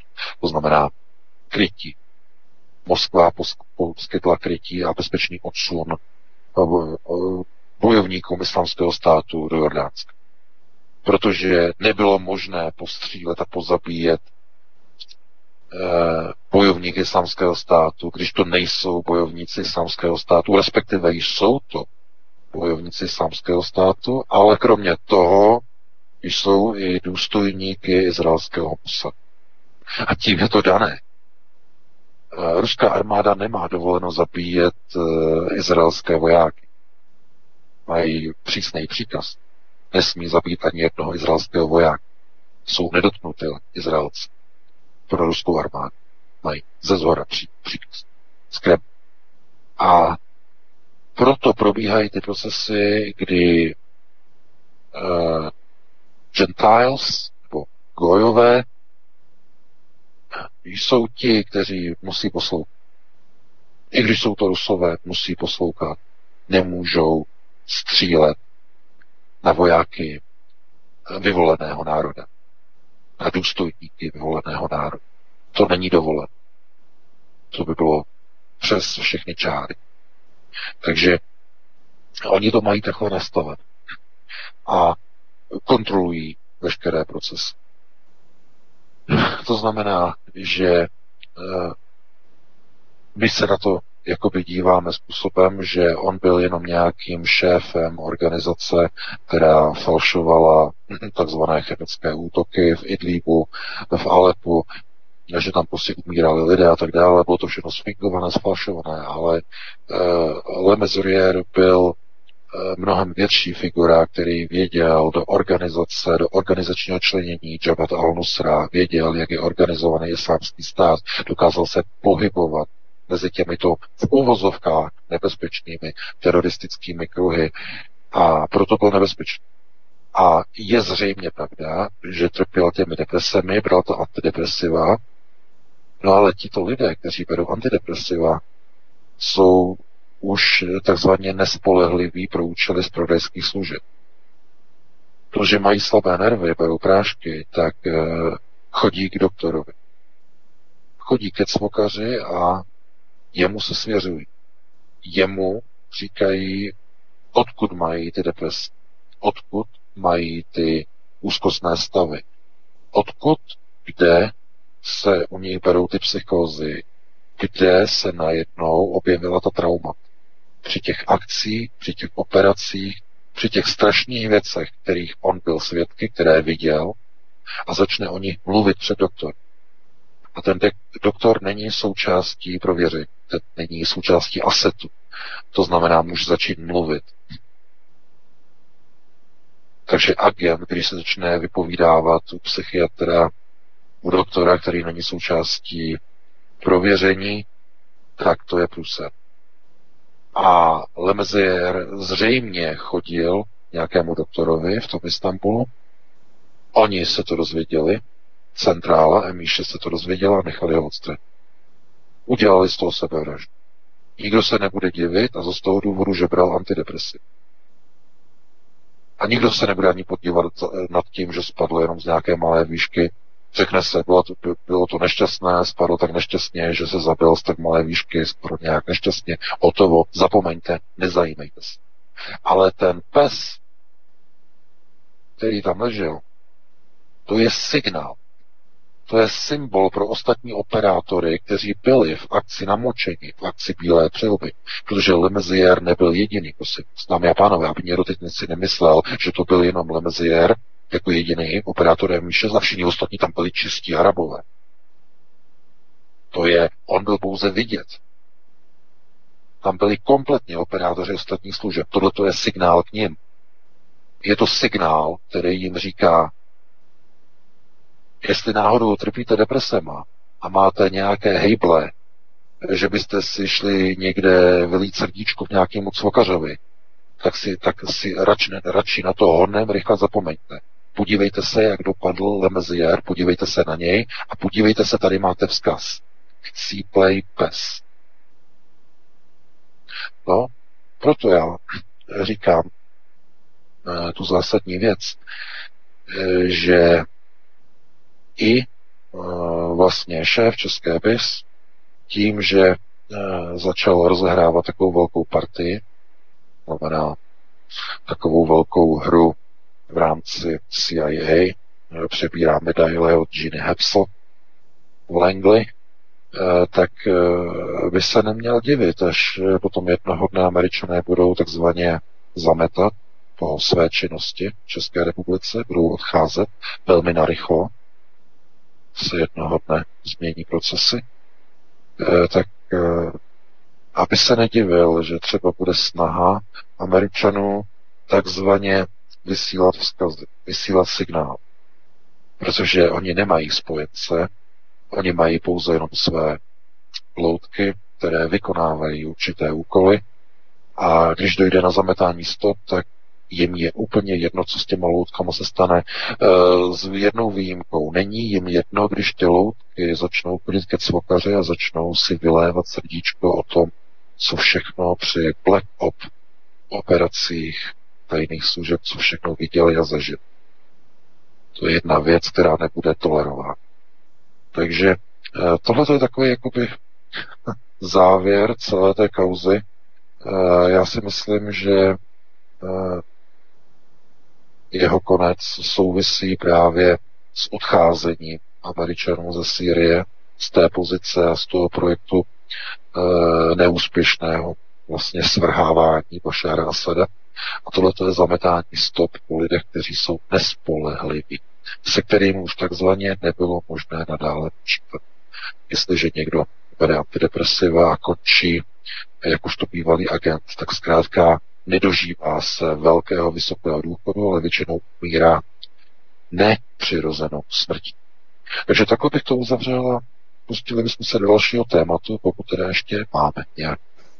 Určitě, ale ještě než se pustíme VK do té Bolívie, tak ty si poukazoval na skutečnost, kdy James Lemezurier byl nebo zemřel právě z toho důvodu, že byl zapojený do uh, vědomostí, do věcí, o kterých věděl a to, kdo financoval uh, islámský stát, Al-Qaidu a tak dále, že v podstatě se jednal o Američany, Mossad, MI6 a tak dále. K tomu tady mám dost dobrou a řekněme relevantní verifikovanou informaci a to, že Abu al-Ezi, hlava teroristické organizace v Sýrii, právě té, o které jsi mluvil, Jabhat al-Nusra, tak Abu al-Elzi, El Alzi tedy, přiznal, že je zbraněmi zásobovaly Spojené státy a vedle nich i Izrael, Saudská Arábie, Turecko a Katar. On to přiznal v rozhovoru s německým novinářem Jürgenem Torenhäferem v prestižním německém denníku Berliner Zeitung. Podle Abu al-Eziho získala al-Nusra od uh, Spojených států miliony dolarů proti tankové rakety TO-2TV, TOW, nebo TOV, jak se to čte, a tanky, ty tanky získali z Libie za pomoci západu Turecka a Izraele, kdy se ty tanky přes Turecko převážely. A ještě výcvik bojovníků al-Nusry v používání těch raket TO-2TV vedli přímo američtí vojenští experti od Kataru a Saudské Arábie. Al-Nusra získala zase dalších 5 milionů dolarů, Kuwait přispěl sumou 4,5 milionu dolarů, ale za každou vykonanou vojenskou operaci od roku 2011. No a těch vojenských operacích bylo, že bychom to ani nespočítali. Takže v podstatě ty informace unikají z mnoha zdrojů, i z více zdrojů, kdo v podstatě financoval islámský stát, je to potvrzené a když si člověk skládá ty informace dohromady, i unikají do mainstreamových, probublávají vyloženě do mainstreamových kanálů, takže v podstatě máme tady ty informace, že skutečně kdo financoval uh, Jabhat al-Nusru, kdo financoval islámský stát a tak dále. No, vidíte, a potom se objeví nějaká strana, nějaké strany, které v Českém parlamentu Eh, hlasují pro usnesení na ochranu Izraele. No a tím je to dané. A potom máte prezidenty, kteří říkají Izrael se, Izrael tam. A vyvěsí si fotku s Benjaminem Netanyahuem na vrcholu Twitterového účtu. Ona mluvčí. No a jak potom na to reagovat? Co si o tom myslí? To je to děbíli. Это невозможно. No, что это? No, tím je to dané. Takže jako, já vím, že lidé si jako rádi prostě eh, vytvářejí uh, takové jako iluze, představy o politicích, ale to je naprosto nebezpečná, nebezpečný postoj. Protože politik se musí kontrolovat, ten se nesmí milovat a už vůbec nesmíte politikovi důvěřovat. No to už vůbec. To je, to je zásadní koncept, to znamená, vy víte, vy máte informace, že Izrael financuje teroristické organizace, financuje uh, skupiny v Syrii. Uh, všichni to vědí. Všichni vědí, že Izrael provádí anexe cizích území. Anektoval Golany, chystá anektovat eh, část vlastně údolí Jordánu, část západního břehu. Eh, A přesto se najdou prostě státy a jejich parlamenty v poslední době, to nebyl jenom český parlament, to byly i další parlamenty, eh, včetně slovenského, které přijali usnesení odsuzující antisemitismus a e, odsuzující bojkot izraelských výrobků a usnesení na ochranu Izraele. To je, to je chucpe. To se nedá nazvat než tímto hebrejským nebo jidiš výrazem pro nehoráznou drzost. To se prostě jinak nedá jako nazvat. Jo, nedá. Člověk si potom říká, jako jestli ti lidé jsou normální, jestli jako nejsou úplně blbí. Já věřím, že nejsou, že nemůžou být úplně jako hloupí ti poslanci, ale uh, někteří z nich jsou prostě zaúkolovaní, uh, druhým je to jedno, protože hlasují, jak hlasují kolegové, to je taky jedna skupina poslanců. Uh, mají to jako job, jak řekne šéf, tak hlasujeme jenom jedno, prostě o čem to je. A pak je tam skupina ještě jedně poslanců a ti jsou přesvědčí. Jsou úplně přesvědčí. No. A můžou být chazarští a můžou židovský původ a můžou to být eh, takzvaní šábezgojové, nemají vlastně žádný původ, ale pouze jsou opouzleni eh, z nějakého důvodu Izraelem a tak dále a tak dále. Ve všech těchto případech eh, ovšem ti poslanci jsou v rolích vlastně zrádců. Paradoxně ne, ne paradoxně, spíš logicky, i když paradoxně z toho důvodu, že neustále okolo sebe šermují tím naprosto neuvěřitelným výrazem a obratem, který mi doslova dovádí k nepříčetnosti, a to je výraz židokřesťanské hodnoty. To je, to je chucpe židé, kteří ukřižovali Krista, tak někdo říká židokřesťanské hodnoty. Eh, no, to, to jako samozřejmě, eh, někdo třeba říká, jako, že třeba že i Kristus byl žid, no pozor, jako on nebyl žid, on byl aramejec. To je, někdy se říká, že byl žid. A on měl vlastně i tu cedulku, jako Jezus, Jezus Nazaretus, uh, Rex Jude, Jude. Uh, to znamená Ježíš Nazarecký, král židů, Henry nahoře, na tom kříži. To, jak je tam vlastně na, na těch křížích, jak je jak, jako napsán nahoře. Ale ono to nebylo přesné, protože on nebyl žid, on byl aramejec. A to je, no, v té mojí knize to není. Jo, tam to není. Já jsem na to zapomněl, jo, mimochodem. To bylo tolik starostí, že tam spousta věcí v té knižce není, už jsem na to zapomněl, to možná bude někde nebo v budoucnu, ale prosím vás, teď mi neříkejte, jako kdy bude nová knížka. E, to opravdu se nechci zase uvrtat do něčeho, abych něco sliboval, to vůbec. Ale právě on byl aramejec a aramejci pocházejí, nebo jejich původ je od Nefily. A to, proč e, Ježíš Nazarecký tedy měl ty schopnosti a toto a všechno, tak vychází z té linie z Aramejců, to znamená původem tedy z té oblasti dnešního Iránu. To znamená, jakoby, nebo z bývalé Perzy, ovšem to se nedá teď jako točit na Perzy a říká to Perzy, že uh, to byla tehdejší Perzie, tady mluvíme v době, nebo o době zhruba před 60 tisíci lety. To znamená o historii, která je zakázána, které se nesmí hovořit ani v dějepisu, ani uh, v historii, ani uh, de facto ani v geologických a geografických souvislostech se nesmí mluvit vlastně o časové linii, která je vzdálenější než 6 tisíc let před naším letopočtem. O tom jsme hovořili pokud minulý týden. E, takže on byl aramejc.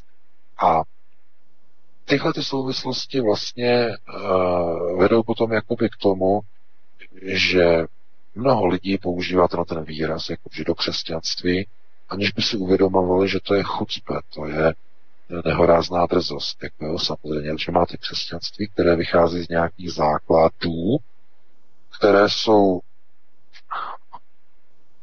můžeme říkat, a já zase to nechci jako převádět do té pozice, eh, jakoby úplně, že by to byla aramejská teze, nebo spíš jakoby osvobozenecká teze od židovského systému řízení, takhle bych to asi vůbec ani nenazýval, ale někdo by mohl, ale e, tam jde spíš o to, že e, pohled na Ježíše Krista je tedy oddělený od toho židovstva konceptuálně. I když systémově Vatikán je de facto správcem onoho odkazu původu, skutečného původu e, židovského národa. Je správce. A tohleto je veliký kontradikt, e, který by byl na dlouhé vlastně rozkládání, na dlouhý rozklad a výklad.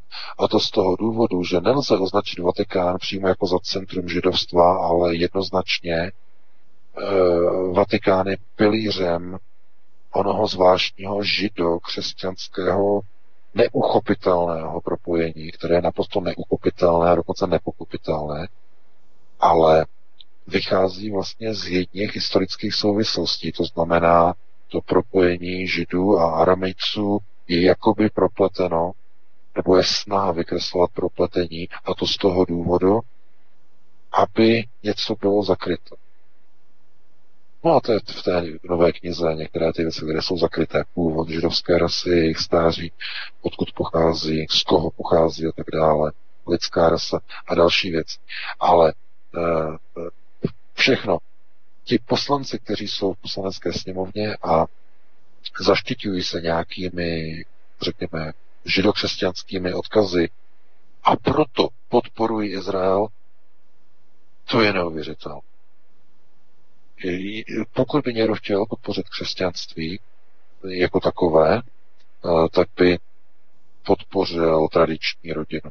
Tam je skované, myslím si, to zásadní hlavní model křesťanství. Muž, žena, potomek, dítě. To je to hlavní, protože to je ten archetyp křesťanské rodiny, ten zásadní. No a pokud by někdo chtěl podpořit, podpořit židy, tak je Eh, nepodpoří výrokem o židokřesťanství, ale podpoří je například eh, nějakým teorickým symbolem. Pokud bych chtěl tedy židy, tedy chasické nějak podpořit, tak teorickým symbolem, případně nějakým talmudickým, pokud by se chtěl poklonit sionistům. No, z nějakého důvodu. No, spousta lidí no, ráda by vlezla do pozadí. Ale ne, politici zkrátka si jakoby vymanili, prostě, že mají nějaké prostě židokřesťanské ukotvení. Bohužel to vidíme u prezidenta republiky. Jeho uh, úplné podlouznění jakými se židovskými hodnotami. No samozřejmě jako on je, no. Je na 31. stupni, ale e, tohle to bych jako ani já jako nějakým způsobem nechtěl dávat do souvislostí s takzvaným židokřesťanstvím a to z toho důvodu, že eh, jedno křesťanství je tedy to, které má člověk v srdci, a potom je to oficiální vatikánské, které je kalech, to je podvod a momentálně Vatikán kontroluje antikrist. To znamená, že klanět se papežovi znamená klanět se rohaté. Dnešní doby dnešním okamžiku. No, to je samozřejmě skorumpování, eh, řekněme, onoho, onoho symbolu. To znamená, ono vzkazuje, je to skorumpování nějaké té teze. E, nikdo se tomu nemůže divit, protože e, ty informace, které jsou uloženy ve Vatikánu, tak samozřejmě je to, je to, jsou to původní informace, ať už jsou to tedy ty aramejské svitky, eh, ty původní necenzurované, ze kterých potom vyšly jednotlivé verze Bible a tak dále, eh, informace v Armínu zanesené, eh, stejně tak jako kniha Henoch, kniha Ezechiel, v originálních vlastně citacích, které obsahují věci, které jsou nekoherentní s doktrínou, s liturgií, odporují mnoha, mnoha tezím jsou tam zachycené některé technologické informace, které by postavily celou víru úplně zůru nohama. E, takže pouze jakýsi obraz vykreslován, to znamená, jak tedy židovského národa nebo židů, tak i křesťanů, a křesťanských jednotlivých vlastně větví jakoby něčeho propleteného. Přičemž to propletení vzniklo velmi podivným a drastickým způsobem v době, kdy byl Ježíš Kristus ukřižován. To je jediné propletení, které jakoby něco spojuje. a mohli za to židé, kteří ho prodali. Jo, za 30 stříbrný. No, takže to jsou ty hodnoty. A pokud někdo mluví o hodnotách židokřesťanských, tak mluví o Jidášovi a 30 stříbr. To je chucpe. Proto já nekomentuji ty obrázky pana Ovčáčka na Twitteru, jak tam je pan prezident s Benjim. Eh, kdybych to měl já na Twitteru, tak by mě Hampa musela fackovat, no ale tak každý je nějaký, eh, když někdo vlastně má přesvědčení, tak ať ho má, ale každopádně voliči eh, by měli se dívat na tady ty souvislosti jinak, měli by mít informace, měli by vědět, co je možné, co není možné a měli by vlastně mít schopnost porozumět souvislostem, eh, nelpět na nějakých doktrínách a mít otevřenou mysl. To je, myslím si, to hlavní a zásadní. Takže já bych tady to uzavřel, dám ti slovo Vítku a pustíme se do dalšího. Nebo ještě jestli máme na posledních 8 minut něco. No, zkusíme Bolívii, doufejme, že to tak nepřešvihneme přes tu 21. hodinu VK. Ale eh, vojenský převrat v Bolívii zafinancovala americká neziskovka National Endowment for Democracy, o které jsme se bavili v souvislosti s Ukrajinou už v prvním našem vstupu v první hodině, sponzorovaná CIA. Svržený prezident Evo Morales vyhnal ze země americké vojenské základny, před šesti lety chtěl uzavřít americkou ambasádu a s čínskou těžební společností vyjednal kontrakt na těžbu litia za více jak 2 miliardy dolarů. Rusové staví v Bolívii jaderné výzkumné centrum a měli rovněž zájem o litium a uran. Evo Morales dostal azyl v Mexiku a vojenská chunta povede zemi k ukrajinskému modelu privatizace národních zdrojů do rukou amerických firm, přesně jak jsme řešili v první hodině. Jeremy Corbyn puč odsoudil, čeští politici, jako už tradičně, mlčí, pokud to není právě v součinnosti s tím určitým politickým kontextem nebo narrativem, étosem, který vlastně oni mají. Eh, VK, možná bychom mohli do konce hodiny okomentovat tu situaci v Bolívii, co se tam teď právě odehrává. Stabilizuje se tam nějak ta situace nebo ještě více eskaluje? No, Bolívie se propadá do občanské války. Eh, příznivci Evo Moralese nehodlají dovolit chuntě v převzetí moci začali stavět barikády. Poslední informace vlastně z dneška říkají o tom, že uh, se tam vlastně schyluje ke střetnutí mezi uh, obrovskými počty příznivců Evo Morales a armádu. Uh, někteří vojáci odmítají do toho jít došlo v polovině týdne k rezignaci jednoho z velicích generálů armády, který odmítá vlastně zahájit operace proti příznivcům Evo Moralese v ulicích. No, američané tam rozpoutali zkrátka podhoubí brutální občanské válce. Eh, všechno je vlastně uvedené v tom článku, to znamená, jedná se tam o to, že eh, jenom v kostce v principu jde o to, že američané nechtějí dovolit Rusku a Číně, aby vytvořili si ekonomickou základnu v Bolívii, která je tak bohatá na nerostné zdroje, především na litiu, eh, na cené kovy a rovněž na uran. E, navíc, dále, to je důležitá věc. E, ruský Rosatom začal stavět v El Alto, to je druhé největší e, bolivijské město, velkou laboratoř, velký závod, výzkumné centrum na nukleární výzkum. To znamená, byly v plánu výstavby jaderných elektráren v Bolívii, ale především vlastní jaderný výzkum. A to bylo něco nepředstavitelného pro Američany, že by v Jižní Americe byla země, kde by Číňané měli velkou základnu a dokonce Rusové by tam rozjeli vlastní jaderný program eh, v rukách bolivijské vlády. To bylo něco neuvěřitelného. Proto musel Evo Morales pryč. Proto byl, proto byl sestřel. A žádná reakce, žádné odsouzení od českých politiků, ani od jedných ani od prezidenta republiky, ani od eh, SPD Tomia Okamury, ani od, od těchto ani nečekáme, od dalších politiků, samozřejmě se ani nebavíme. E, nic, vůbec nic. tohleto eh, mi jakoby hlava nebere a je to potvrzení toho, že nemáme žádnou alternativní stranu v parlamentu, vůbec žádnou, která by vůbec jenom, co by se zanehet vešlo, jenom zanehet, nechápe souvislosti procesy řízení. Nikdo. Diletanti. Tupí jak nože. Protože tohle je proces amerického imperialismu. Naprosto špičkově vykreslený, úplně ukázkový. A ticho po pěšině všichni jsou jak zařezaný, jazyk za zuby, drží hubu a krok a mašírujou tak, jak americký páníček přikáže. A nebo izraelský. To už jako záleží na situaci. Já jako si říkám, jestli jako si vůbec jako lidé uvědomují, že e, přesah zahraničních událostí do vnitropolitických procesů je oddělen velice tenkou linií. Ta je velice tenká.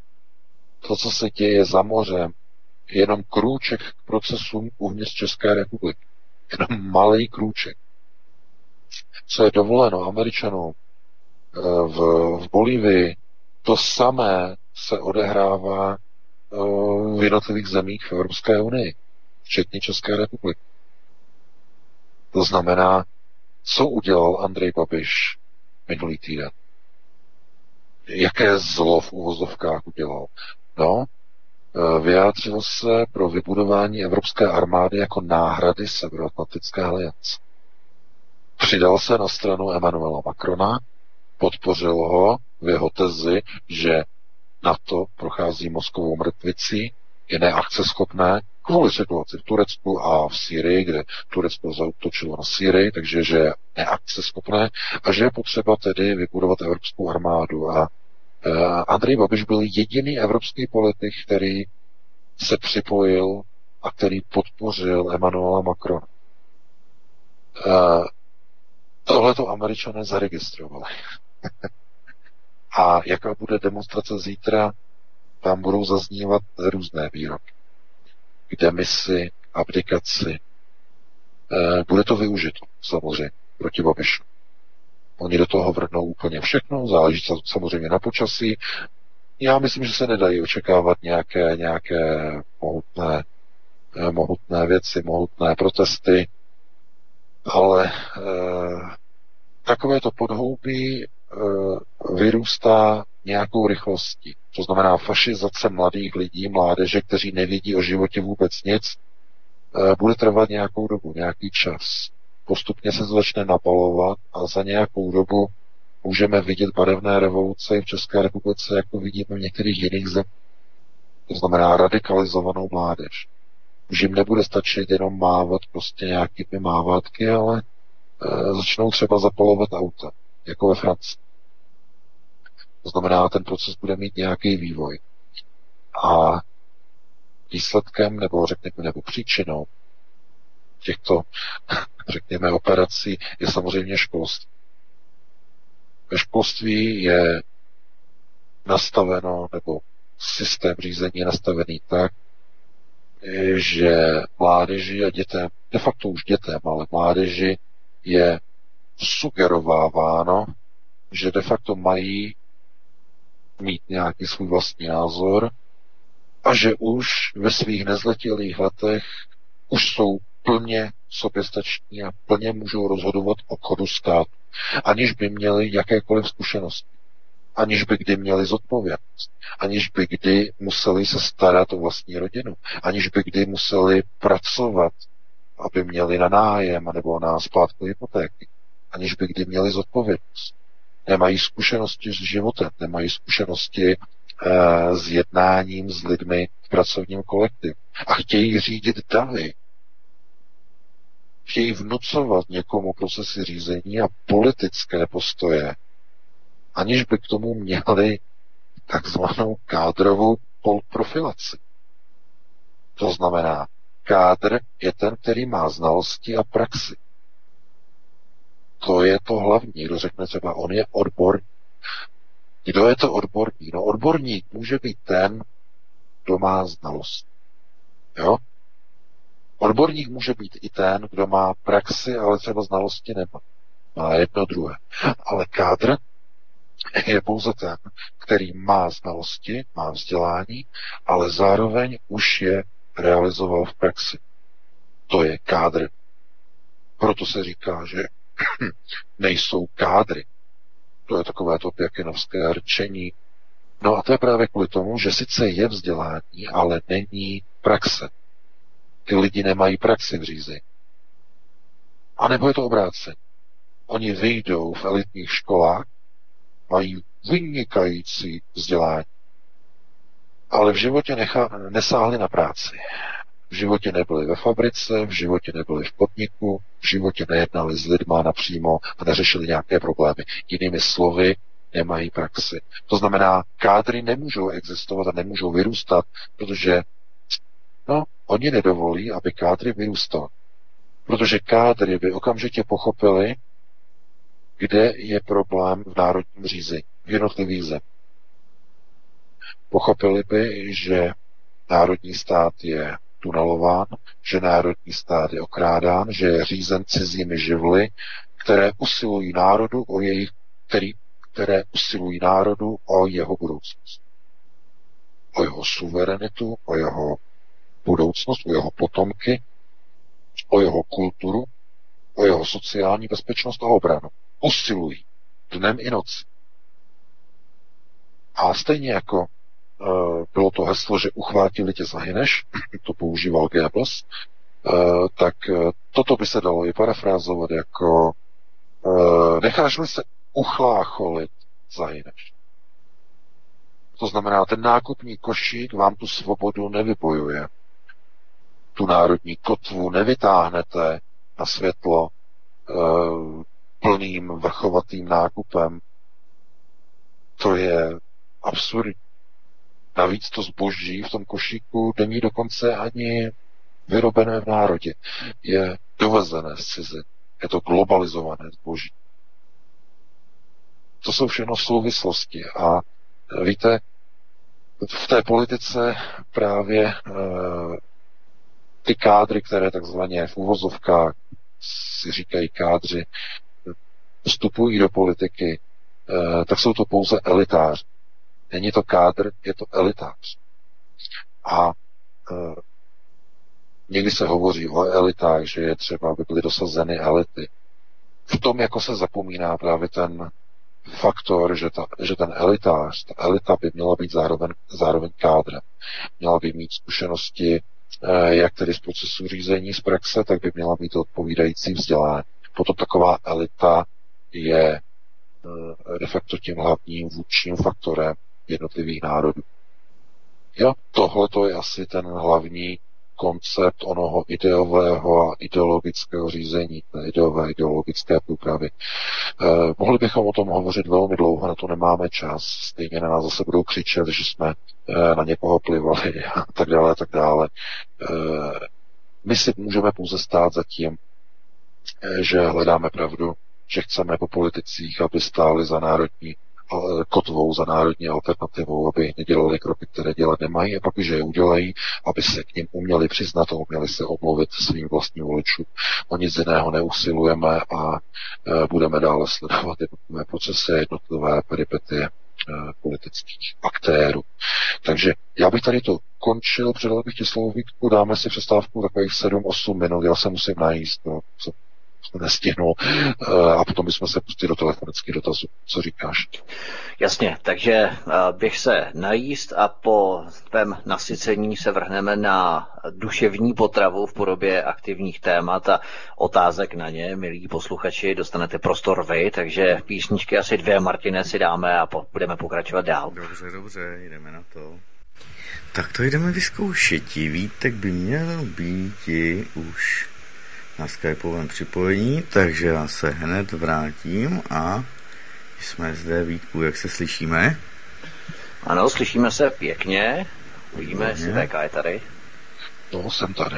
Jo, o, o. Teď, teď akorát dozněl jeden telefon, takže jsem nevěděl, zdali ho mohu vzít, no tak zkusíme.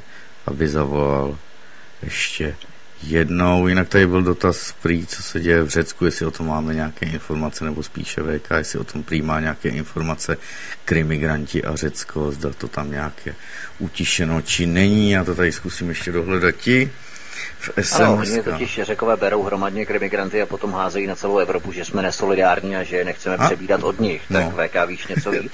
tak když tak máme hovor, tak uvidíme, jestli tak se dostaneme je. na Řecko. Jdu zapojit. Halo, halo, svobodný vysílač, dobrý večer.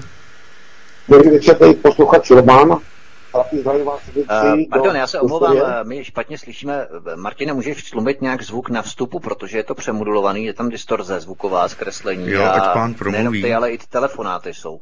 Je to něco centrálního, evidentně. Není to pouze telefony, jsi to i ty, ale bylo to i, řekněme, předchozí dvě hodiny, akorát ty, tobě ještě rozumět nějak skrz tu distorzi, ale telefonující už ne. Tak. zkusíme stlumit nějak zvuk na vstupu třeba, nebo na výstupu tedy spíš. Eh, zkuste mluvit, eh, Romané, eh, dobrý den. Ne, dobře, tak mě poslední, jak mě teďka slyšíte? Pořád to nejde. Já nevím, VK, jak ty seš na tom? Já nerozumím. To je, to je tak přemodulovaný, že je to moc, je to jako, je to moc, jako je, je, je to, není, to chyba, je, není to chyba telefonujícího, není to chyba vás, vaše Romane, ale tady máme technické problémy zřejmě s přehlcením zvuku na výstupu. Tak to a, zkusíme teď, já fakt nevím, co s tím mám dělat. No, nějak to stlumit, já nevím. Já vás jestli... slyším dobře. Já vás slyším krásně. No, vy nás ano, ale my spíš do vysílání tady máme problémy no, technicky no. výstupu. Zkuste, Romane, mluvit třeba pomaleji trochu, možná tomu bude rozumět, aspoň částečně, omlouváme se. Je v pohodě. Já jsem se chtěl zeptat vedoucího kolotoče, je to myslím dva nebo tři vysílání zpátky, teďka si nejsou jistý. Mluvil tam něco, že na Zemi se řítí nějaký meteorit, jestli by to mohlo víc rozvinout. Tak já jsem se takhle potom jako díval a nikde jsem nic nenašel. Tak jestli by k tomu něco mohl říct. To už je pryč. To už je pryč, to už je pryč, to proletělo okolo, to už je pryč. To už je pryč, jo? No, to už je pryč, to už je starý, no, to už je stará zpráva, no. Ano, ano. Jo, jo, dobrý. Tak jo, tak to bylo vše, tady to se chtěl slyšet, jo, dobrý. Tak jo, a, a jak to teda slyšíte? Je to lepší?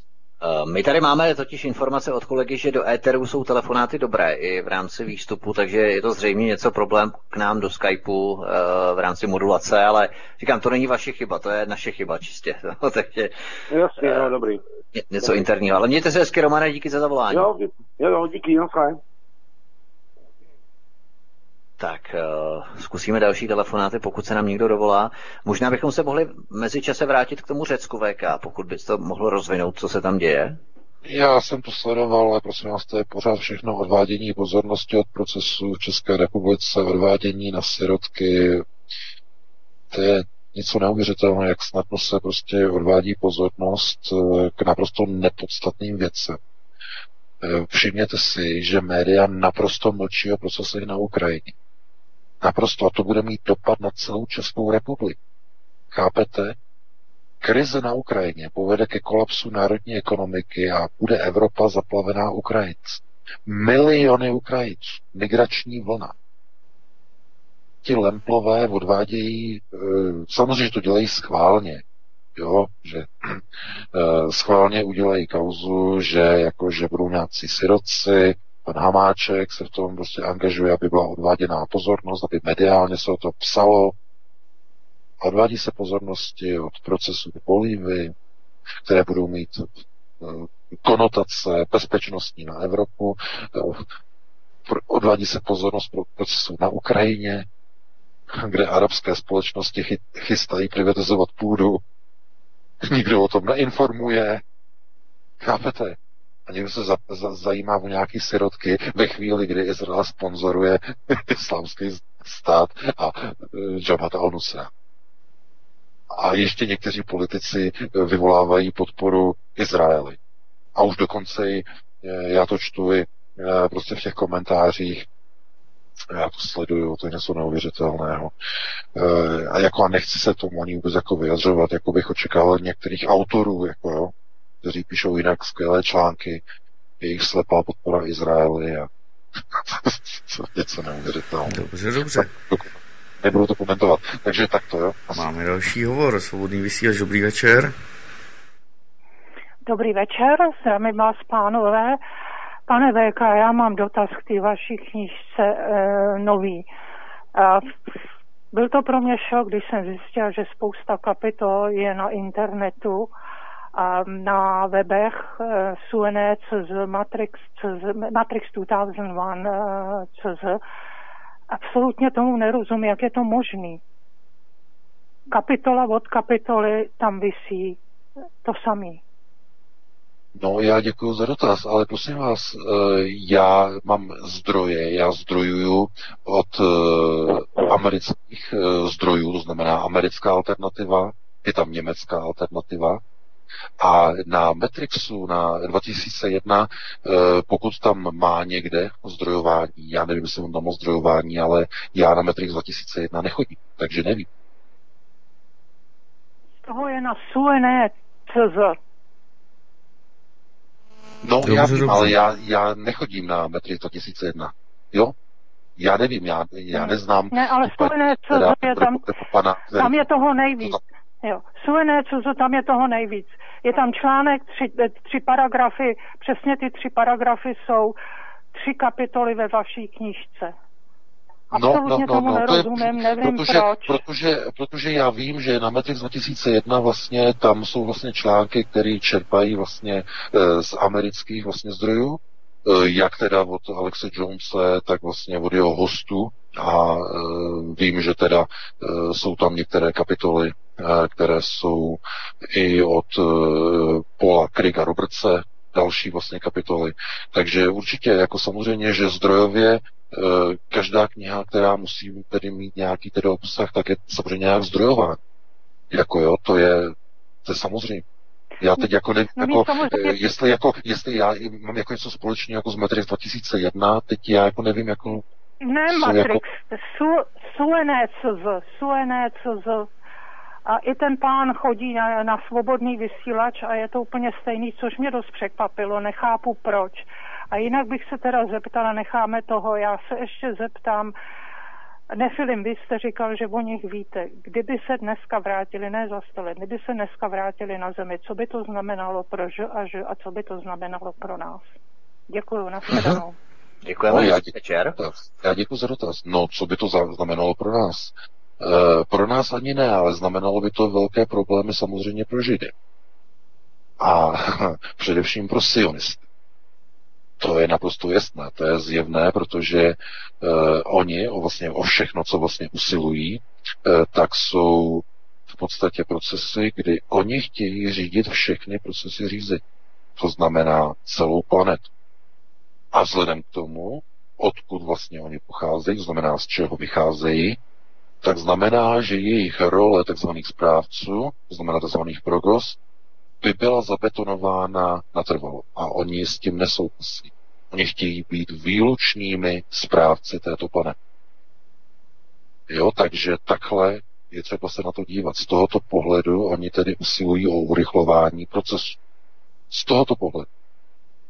No, takže to by byl, to by byl vlastně důsledek pro, uh, tedy zejména tedy pro sionisty, protože eh, židé s tím problém nemají. Židé usilují o Jeruzalém jakožto hlavní město světa, to znamená takzvaný Babylon, to znamená o to oni usilují, ale co se týče sionistů, tak jejich pohled je úplně někde jiný. Proto oni vlastně mají ten koncept eh, likvidace eh, Izraele, proto oni vlastně usilují o to, eh, že má dojít k takzvanému talmudickému naplnění jednotlivých tezí. To je, myslím si, ten hlavní, hlavní zásadní cíl sionistů. Takže tak je třeba se na to dívat. Samozřejmě. Takže takto. Dobře, dobře, tak máme další telefon. Dobrý večer, svobodný vysílač. Dobrý večer. Tady je Milan Sturnová a já bych se chtěl pana VK zeptat, zda by mohl okomentovat setkání pana Mikuláše Mináře s demoblokem, jo? co tomu říká, co tam asi mohli upíct. Nějakou podporu nebo něco. jo? No, co se hmm. týče, dobře, já děkuji, budu poslouchat, děkuji. Díky. Co se týče, co se týče Mikuláše Mináře a Demobloku, no tak samozřejmě tak oni pracují pro ně, to je jejich souvislost, to znamená, eh, že oni jsou velcí kamarádi. Všechno, co je špatně proti Andreji Babišovi, všechno, co mu uškodí, tak je de facto velice vítáno Demoblokem. A proč oni by vlastně spolu neměli spolupracovat? Oni usilují o to samé, o svržení Andreje Babiše. Takže to není žádné překvapení. Mě nepřekvapuje. Oni jsou v naprosté symbioze. To znamená, symbioticky jsou úplně nastaveni na jedné vlnové délce. Takže takhle bych eh, se na to díval a ne, neviděl bych to jako něco překvapivého. Uvidíme, jak to bude zítra. Jako, hm, pokud bude dobrý počasí, tak eh, tam může být nějaká vysoká účast, samozřejmě. Ale pokud bude pršet, no, Uh, nevím teda, já jsem viděl jeden plagát, nevím, jestli to bylo z Photoshopu, ale tam to spíš jako vypadalo, že to je asi jako nějaký vtip, jako že budou, že budou platit 500 korun po skončení zájezdu. Jo, a to spíš byl asi nějaký podvrh, nějaký fake. To nepřipadá asi nějaký reálný, že, jo, že to bylo napsáno, že eh, zajišťujeme autobusy, eh, občerstvení zajištěno a po skončení demonstrace 500 korun. Jako, a to byla asi nějaká provokace. Tak ono stačí, když ty autobusy zajišťují zdarma, včetně občerstvení, a to je takzvané bezúplatné plnění. Takže v podstatě je to taky taková korupce trošku malinko, že jo? no, půjdeme dál na další Máme hovor. další hovor. Dobrý večer. Eh, dobrý večer, já zdravím pana VK, všechny vlastence ve studiu a vy jste o vlasteneckých stranách a o vlastencích tam v počátku hovořil, pane VK. Já jsem se vás chtěl zeptat, já už jsem vám to, myslím, mají psal. Já mám tady takový problém. Já jsem tady z Jomoravského kraje a e, jsem devět let na úřadu práce jako učitel, nenande se v celé republice pro mě, jak pro, pro, pro speciálního pedagoga práce, ale o, o tom nechci mluvit. Já chci mluvit o tom, že šest let tady pozoru politiku a snažím se prostě vlastenecky myslet a jednat a chovat se. A pokud vzpomenu pana Hrnčíře sběratele funkci, který mě, mě nepřijal, asi cítil konkurenci, teď jsem tam kolem trikolory. Mám tady ten problém, že máme při tady otevřeně mluvit o všem, ale když tady prostě krajský koordinátor zvolí místního koordinátora ředitele základní školy, který eh, vyučuje, jezdí po Evropském kraji a je lektorem inkluze a přednáší tohleto za peníze, tak vždycky se setkám s tím, že buď až odjdu jako, jako příznivec trikolory pryč, jo, a dokonce krajský koordinátor mě nazval že jsem, že, že jsem eh, kádrovák a já nevím, co ještě, jo, že on má pozitivní zprávy, já jsem žádný na Google nenašel, tak jsem mu napsal, ať mě pošle, těž on mě odepsal teda, že, že mě neponí, po, že není povinné mi nic napsat. Já jsem se i panu Klausu mladšímu odepsal mě asistent, ten řekl, že se to nezhoduje s prvním pilířem o rodině proti inkluzi. A když jsem to chtěl více rozebrat, tak mě odkázal zase na krajského koordinátora, který samozřejmě tuhle inkluzi tady prosazuje. Tak děkuji za odpověď a, a jinak hovořil Luboš. Naschledanou. Děkujeme. Zdravíme vás na Jižní Moravu VK. Já jsem o tom taky zaznamenal. Pavel nezval, myslím, že jsem ti i nějaké materiály posílal, protože se u nás v redakci také setkávají několik eh, příznivců trikolory na Jižní Moravě, kteří jsou rozčarovaní tímto stavem, že v podstatě jako šéf blanské, blanenské buňky organizace uh, byl jmenován Pavel Nezval, ředitel základní školy, který má jezdit po republice a vyučovat inkluzi, ale někteří zase tvrdí, že prý pouze se omezuje na nějaký právní výklad inkluze a že ji v podstatě nepropaguje, ale pouze ji vyučuje. Takže to je takové lavírování, ano, jo, slečená, slečená, neoblečená a tak dále nebo oblečená, neoblečená, tak ale chytrá horákyně, jdi tam, přines to, nevím co. Máš o tom nějaké blížší informace? Eh, Tohle je prostě proces, který probíhá při každé zakládání nové strany, která má nějaké ambice, kam se dostat. Jo, vždycky se tam natlačí prostě nějací lidé, kteří mají nějakou historii a teď se snaží prostě jakoby se dostat do čela nějakých řídících procesů. Tohleto uh, bylo zaregistrováno u SPD, kde to probíhalo a tak ještě jako probíhá. A probíhá to i v Trikoloře, Probíhalo to ve věcech veřejných, kdysi svého času.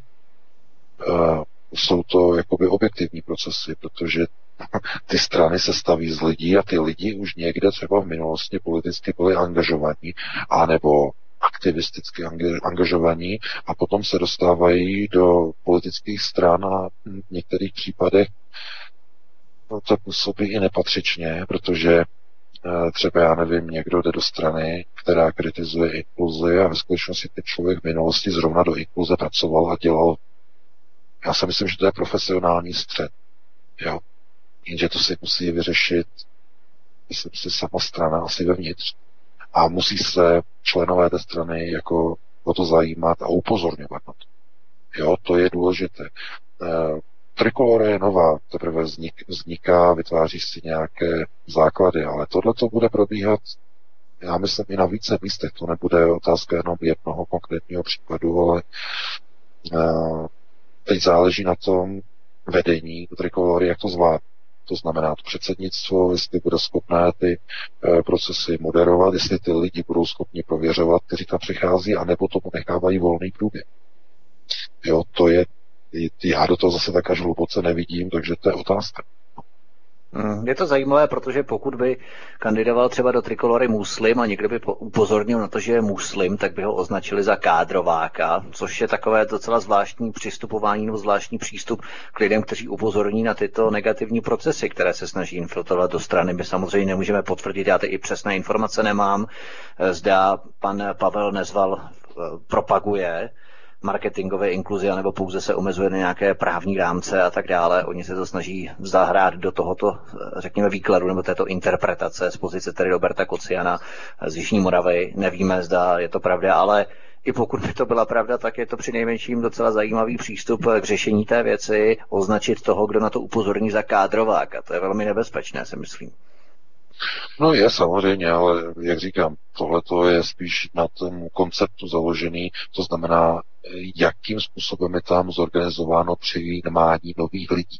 To znamená příjem nových lidí, jestli, jestli je to ko- koordinováno a řízeno z centrály, z vedení, anebo ano, je ano. to nechávána samozpráva. To znamená, vy si to tam řiďte dole a potom nám řekněte, jak jste dopadli. Jo? no, Uvidíme, uvidíme. Budeme to sledovat každopádně, kde máte... Budu se tam, budu, já jsem jako taky no. dostával nějaké poslané prostě reakce. Já do toho nechci vstupovat, protože to jsou jako poměrně už jako velké útoky, jako jo, že ty křiky jako mezi, mezi lidma a když jako neznám souvislosti, tak jako ani není vlastně naším úkolem jako vstupovat do nově vznikající strany, myslím si mediálně, jako abychom nějak jako řešili vnitřní problém nějaké strany, do toho jako se nesmíme jako zavřet, zavřet jako, jako spravodajské servery, to by bylo velmi nebezpečné. Takže eh, tohle je třeba na to upozornit, to jednoznačně, a musí si to vlastně řešit ta strana vevnitř. Pokud ale vedení řekne nahoře, eh, není to naše starost, eh, má to na starosti koordinátor, který zakládá buňku, no, tak to potom jako uh, jak já říkám, uh, pámpu s námi a zlé pryč. No. No. Protože potom tomu, potom tomu bude dán volný průběh. a nikdo s tím nic neudělá. A to už na to musíme upozornit, takže kdo máte třeba i milí posluchači informace o tom, tak určitě nám pište prosím do redakce, protože je potřeba ty informace zavčasu monitorovat a hlídat právě protože politici se musí hlídat i už od začátku, protože abychom se nedočkali toho, že uh, Trikolora bude jakousi light demo verzí ODS, takovou jaksi lehce neoliberální eh, z pozice reformy Evropské unie, nikoli vystupování z ní a tak dále. Prostě pořád tady máme ten týž scénář, který se opakuje. Dáme prostor dalšímu posluchači. Martine, máme. Ano, ano, už ho zapínám. Svobodný vysílač, dobrý večer. Dobrý večer, mm, Lenka, já jsem měla dotaz na pana VK. Zdravím vás pochopitelně všechny. Eh, chtěla jsem se zeptat, eh, na, v květnu, v červnu byly plný média eh, kauzy hodně dotací, které ti udali Českou republiku, konkrétně teda premiéra speciálně, že jsou nějaké podvody v čerpání dotací. On se k tomu potom měl Babiš vyjádřit a čekalo se na podzim na zprávu z Evropské unie, jestli bude muset vracet nějaký šílený peníze nebo ne. A jste už něco vypotili v tom Bruselu, jestli nevíte, nebo, nebo prostě vůbec se o tom najednou nemluví. Asi se to už nehodí, jo, teda, to je mi jasný, ale jako jestli teda už něco je nějaká zpráva, jak to dopadlo, protože furt se o tom mluvilo a teď vůbec. A ještě mám takový dotaz v Chile. Jsou ty obrovské protesty e, ze sociálních důvodů. Je tam už několik e, těch lidí a je to tam prý jako nějaký velký, podobně jako v té Bolívii, tak e, asi to teda je z jiných důvodů, ale jestli o tom pan VK něco nevíte, všechno děkuju. Dobře, děkujeme. Tak VK, můžeš, povídej. No tak já jsem z toho moc neslyšel. To bylo přemodulovaný strašně moc. A... Já jsem doufal, že jo, protože já taky ne. Tak eh, Martine, můžeš nějak přereinterpretovat jak prý, Jak prý dopadl premiér Babiš nebo jeho kauza, která byla udána Piráty v Bruselu? Aha. Jestli o tom máme nějaké no, zprávy. Byly, to, byly, eh, to nevím, to jsem nesledoval. To nemám informace, to opravdu teď nevím. No a další, ta první otázka? Hmm, tady to byla první otázka, teď nevím, Něco proč ohledně sociálního úřadu, že někde byly nějaké fronty, podobně jako v Bolívii. A... Ne, to je, to, to, Opět Bolívie, což se to tam děje. Martine, on je to hrozně, hrozně špatně a. slyšet na ten Skype, ono přijít do éteru je to dobré, ale budeme muset něco udělat s tím Skypem pro příště, teď už to nestihneme, teď to dojedeme do té desátý, ale mm-hmm. něco je potřeba s tím udělat, protože to je hrozně přemodulovaný na ten Skype tady u nás, no. Do éteru to jde asi dobře. Vezmeme dalšího posluchače. Jo, máme ho tam. Tak, svobodný vysílač, dobrý večer. Dobrý večer. Dobrý večer. Halo? Dobrý večer. Ano, ano. Dobrý večer. Eh, dobrý den, tady, tady Jiří. Já bych chtěl prosím vás zeptat pana, pana VK, eh, proč prostě nějak nemluví, nebo teda jaký má názor ohledně programu Talpiot, eh, co se jedná o tom, že Izrael dneska vlastní veškeré, veškeré kódování na Microsoft, Intel, na, na veškeré vlastně ty součástky do počítačů. Takže ještě tak zhrnu jako laicky, že veškeré Windowsy, dneska používá Windowsy, jako téměř jako každý, nejenom vo, vojenský, nejenom prostě někde jako Pentagon, ale prostě banky, nemocnice, všechny tyto instituce, veškerý vlastně tady ta energie, že má, no vlastně teďka teoreticky může vlastně z Izraele jako vytnou veškerou energii, veškerý ten power grid, jak říká anglicky, veškeré tyhle. Jaký to má názor prostě jako VK, protože on je to takové dost takové citlivé téma, jo, ten Alpiot program, jo, to je, to je to, že prostě díky eh, tady těm eh, to napojení eh, Izraele na Spojené státy přes veškerý ten APEC, Ben iBreeze a tak dále, prostě tady, prostě, že to, že to kradení těch technologií prostě je ohromné. A tady vlastně v Izraeli tam pracují ti um, bývalí sovětští, ruští inženýři, ajťáci, prostě na tom pracují a ty informace se předávají potom do Ruska Putinovi a prodávají se do Číny. Jaký na to prostě on má názor na tady ten Talpiot program? Jestli by, si, jestli by se k tomu mohl vyjádřit, protože je to takové celkem zásadní, si myslím, prostě, aby lidé viděli. Dobře, jo, ohledně, děkujeme Jiří za dotaz. Ohledně tady tohoto. Taky hezky, děkuji moc za zavolání. a, a přeji příjemný večer všem. Děkuji. Taky, mějte se taky hezky. Díky. Tak, VK. No já děkuji za dotaz, ale IT to eh, by byl spíš dotaz na administrátora našeho, jo. To, já do toho moc na to ne, nedělám až tak úplně hluboko, takže eh, bohužel mě to tohle to jako moc neříká, jo, tyhle ty, eh, tyhle ty věci a tyhle ty zkratky, takže se omlouvám, ale bohužel nemůžu pomoct. Tak on posluchač myslel v rámci propojení technologií, v rámci Microsoft, Windows, vojenské technologie, že v podstatě je určité propojení mezi Izraelem a Spojenými státy, kdy Izrael ovládá tyto eh, kódy, řekněme vlastní, ty kódy v rámci přístupu do těchto systémů a tak dál, eh, že tam spíš bychom mohli hledat ten základ, co se posluchač ptal, asi bych to tak já pochopil. Já vím, ale to je technologická vrstva, která plně podléhá politické vrstvě. Jo, to znamená, jestliže jsou Spojené státy ovládány z Izraele, zejména skrze současného amerického prezidenta, tak ta technologická vrstva už ani nehraje roli. To je automatik. Jo. Podívejte se jako jo, na současné procesy, to e, kauza Huawei je, myslím si, jako typickým příkladem. E, Donald Trump zavalil, protože vadilo, že Huawei prostě vyrábí nejlevnější 5G technologie, 5G sítě. No a kdo dodává evropským firmám například Nokia a kdo dodává Sisku jednotlivé vlastně jako infrastrukturní body. No jsou tam i izraelské firmy, třeba Raytheon. No, dodává, takže by to vadilo izraelským firmám. To, to co udělal Donald Trump? No, uvalil pen e, na technologie na Huawei. No, postihuje to i telefony Huawei a další a další. To znamená, to politické řízení je to hlavní a potom to technologická linie a různá šifrování dole a na technologických úrovních, jako jsou čipy, to, to, to už je potom automatik. Když ovládáte nahoře politické procesy, tak technologie už se potom jenom veze pod tím. Jo? To je technologická rovina řízení a technologická rovina řízení je ta nejnižší. Jo, to není tak důležitá. To je hmm. politická rovina. Jo, to znamená virtuální ovládající ruce té politické roviny, řekněme, nebo té ruky politické, která řídí ty virtuální ruce v podobě těch eh, systémů a tak dále, elektroniky, infrastruktury a tak dále. Asi tak bychom to mohli shrnout. Máme dalšího posluchače? Ano, ano. Tak, teď můžete, dobrý večer. Dobrý večer, tady David Altman. Zdravím vás ve studiu i posluchače.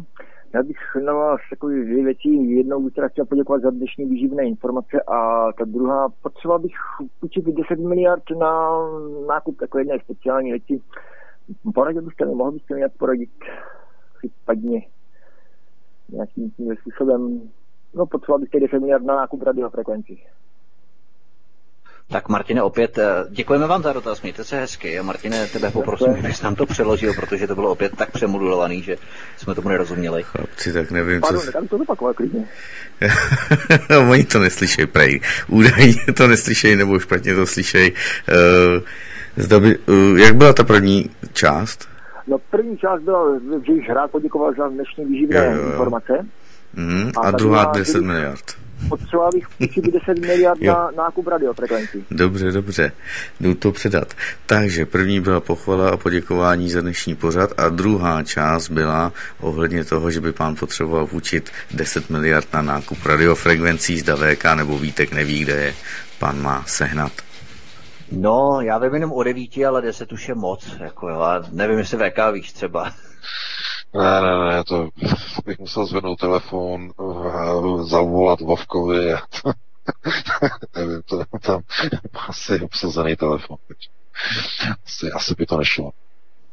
Možná do Izraele třeba učili, no, ale asi s tak 20-30% úrokem možná. No, Uh, půjdeme další, na další telefon a stihl se nám dovolat někdo další, Martina? Já, už se vytáčí, tak jdeme na něj hned. Svobodný vysílač, dobrý večer. Dobrý večer. Tady František z Liberce. Tak můžete, Františku. Zdravíme do podještědí, zdravíme, povídejte.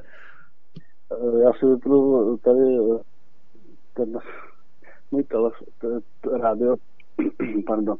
Jenom jsem se chtěl zeptat, eh, jak jsem volil na posledních volbách, tak tam byl ten Miroslav Sládek, že jo, v, v Ústě nad Labem a pak šel nějak pěšky někam do Brna až, ale pak si nějak plně, plně zle, slehla zem a uh, není plně vidu ani slechu, že to je jedna věc. A ještě druhá otázka by byla, že tady se bavíme, že o, o tom o 5G, ale tady nám už chodí jako SMSky, že už tady si jako v bydlišti můžeme zřídit z O2, že 5, síť 5G, No a e, přitom nedávno se to teprve schvalovalo, jako je to možný, že takhle brzo už to tady je.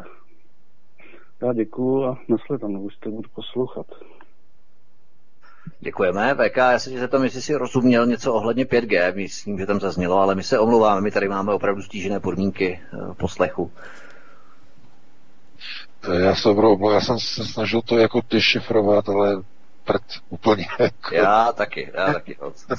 Já se omlouvám, fakt jsem neslyšel, to je, to je tak přemodulovaný něco neskutečného. Hmm. Martine, můžeš to nějak ve zkratce telegraficky přeinterpretovat? Želobu, druhý bylo něco o tu ohledně toho, že, že jakoby přináší pro uživatele podporu sítí 5G, že by vám to udělali asi z mobilu. Ale v první část dotazu jsem tady zkoušel, jak to slyším na druhém počítači, jak slyším pana volajícího, takže fakt nevím, proč k vám to jde špatně. Jasně, Skype, to nevadí. VK dovedeš aspoň částečně odpověď na tu 5G? No tak 5G, tak uh, O2, zkrátka lidi to chtějí, budou to mít. Jo, takhle to řeknu. A když to nechtějí, tak jim operátor řekne, že by to měli chtít a lidi to budou chtít, protože jim to operátor řekne, že je to, že je to lepší, že je to, je to výhodnější, je to rychlejší. Ve druhé fázi to bude tak, že to bude lacinější, lépe nasaditelné a ve třetí fázi to bude tak, že to bude jediná volba. Zruší všechny ostatní, starší frekvence zůstane jenom jedna, 5G. Hotovo, vymalováno, 20. Objektivní proces globalizace.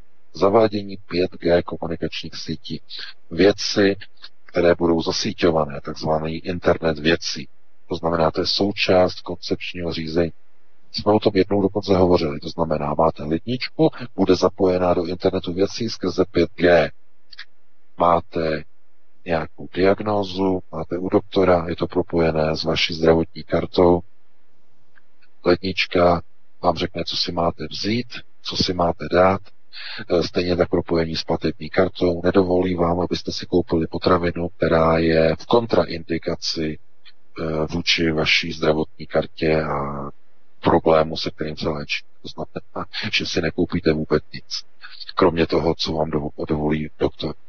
Jo, to znamená, to zasíťování těch věcí, abyste pochopili, v čem to spočívá, je v tom, že věci denního použití, které dneska normálně používáte, budou napojené na internet a díky tomu bude možné je nadálku znefunkčnit za nějakých okolností pokud je to žádoucí, nebo dokonce pokud je to nežádoucí, pokud vás chtí třeba zablokovat něčem. V pohybu, v rozhodování, v používání, využívání, v konzumaci. Něčeho. To je ten problém. To znamená ten internet věc. A aby fungoval internet věci, k tomu potřebuje uh, velice rychlou síť. A to je právě ta 5G. Proto je okolo toho takové halo, proto ten pen na Huawei že je vlastně lídrem v této technologii, to znamená, hraje se o kontrolu civilizace. Kdo bude kontrolovat tuhle tu síť, bude kontrolovat civilizaci. Takže takhle jednoduše bych, bychom to mohli shrnout a dáme prostor dalšímu volajícímu. Doufám, že budeme už rozumět lépe. Nevím, nevím, zkouším všechno možné. Tak, svobodný vysílač, dobrý večer. Dobrý večer, Pavel. Mám do vás, na vás dotaz. Eh, vzhledem k tomu, co se děje a kolik máme jako možností zeptat, na jak dlouho máme potraviny pro Českou republiku, pro lidi jako takový a pro dá se pro policisty, hasiči a tak dále. Mm-hmm. Na jak dlouho můžeme vydržet jako, jako prostě hmotnou nouzí nějakou. Děkuji. Dobře, dobře. Děkujeme. Zeptáme se, zda pánové slyšeli. Já jsem vyrozuměl, na jak dlouho může jako Česká republika s obyvateli vydržet s eh, potravinami, pokud... Tak, tak, tak. No. Ale nevím, zda ze zahraničí, protože něco si ještě zatím pěstujeme sami, něco dovážíme, tak nevím, jak to bylo myšleno tady. Um, so, Uh, jo, že uh, já jsem to slyšel, no, jako tak jsem to odkódoval, no, jak vydržíme dlouho. Um, to je jako otázka, ve chvíli, kdy národ prostě dováží veškeré potraviny nebo většinu potravin, no tak vydrží jenom tak dlouho, jak jsou skladové zásoby v supermarketu. Zhruba na tři dny. No, tím je to dané. Tři dny je skladová zásoba českých supermarketů. To je informace z vnitra, jo, vnitra. Vede tyhle informace. Tak, tak, tak. Tři dny na in, jakoby ze zahraničí, co se sem dováží a osm bychom možná z něčeho ještě, co je tady uskladněno u nás, ale ze zahraničí po třech dnech nic nepřijde. A to samozřejmě lidé vezmou supermarkety, hypermarkety útokem, to znamená, ty tři dny Ano, jsou v rámci standardního provozu. Mhm. Ano, s tím se počítá, že když eh, nastane krize, tak lidi zaplaví supermarkety a za tři dny jsou eh, vyprodány veškeré skladové zásoby. Jo, ne, nejenom regálové zásoby, ale i skladové zásoby. Během tří, znamená horizont 2,70 hodin. Mhm. Dobře, hele, máme další. Rabování, rabování a tak Hmm, dále. hmm. Tak, Jdem to zkusit. Další hovor, svobodný vysílač, dobrý večer. Dobrý večer, já jsem tady opět David Altman, eh, já jsem totiž pozapomněl k té, té půjčce těch 10 miliard říct, na co to chci. Já chci koupit Martine, poslouchej, ty prosím, zase my nerozumíme. já chci ty Pojďte, radiofrekvence pojďte. koupit, já ty radiofrekvence chci koupit proto, abych je mohl dát všem lidem v téhle zemi. Aby byla zajištěna svoboda slova. Mhm.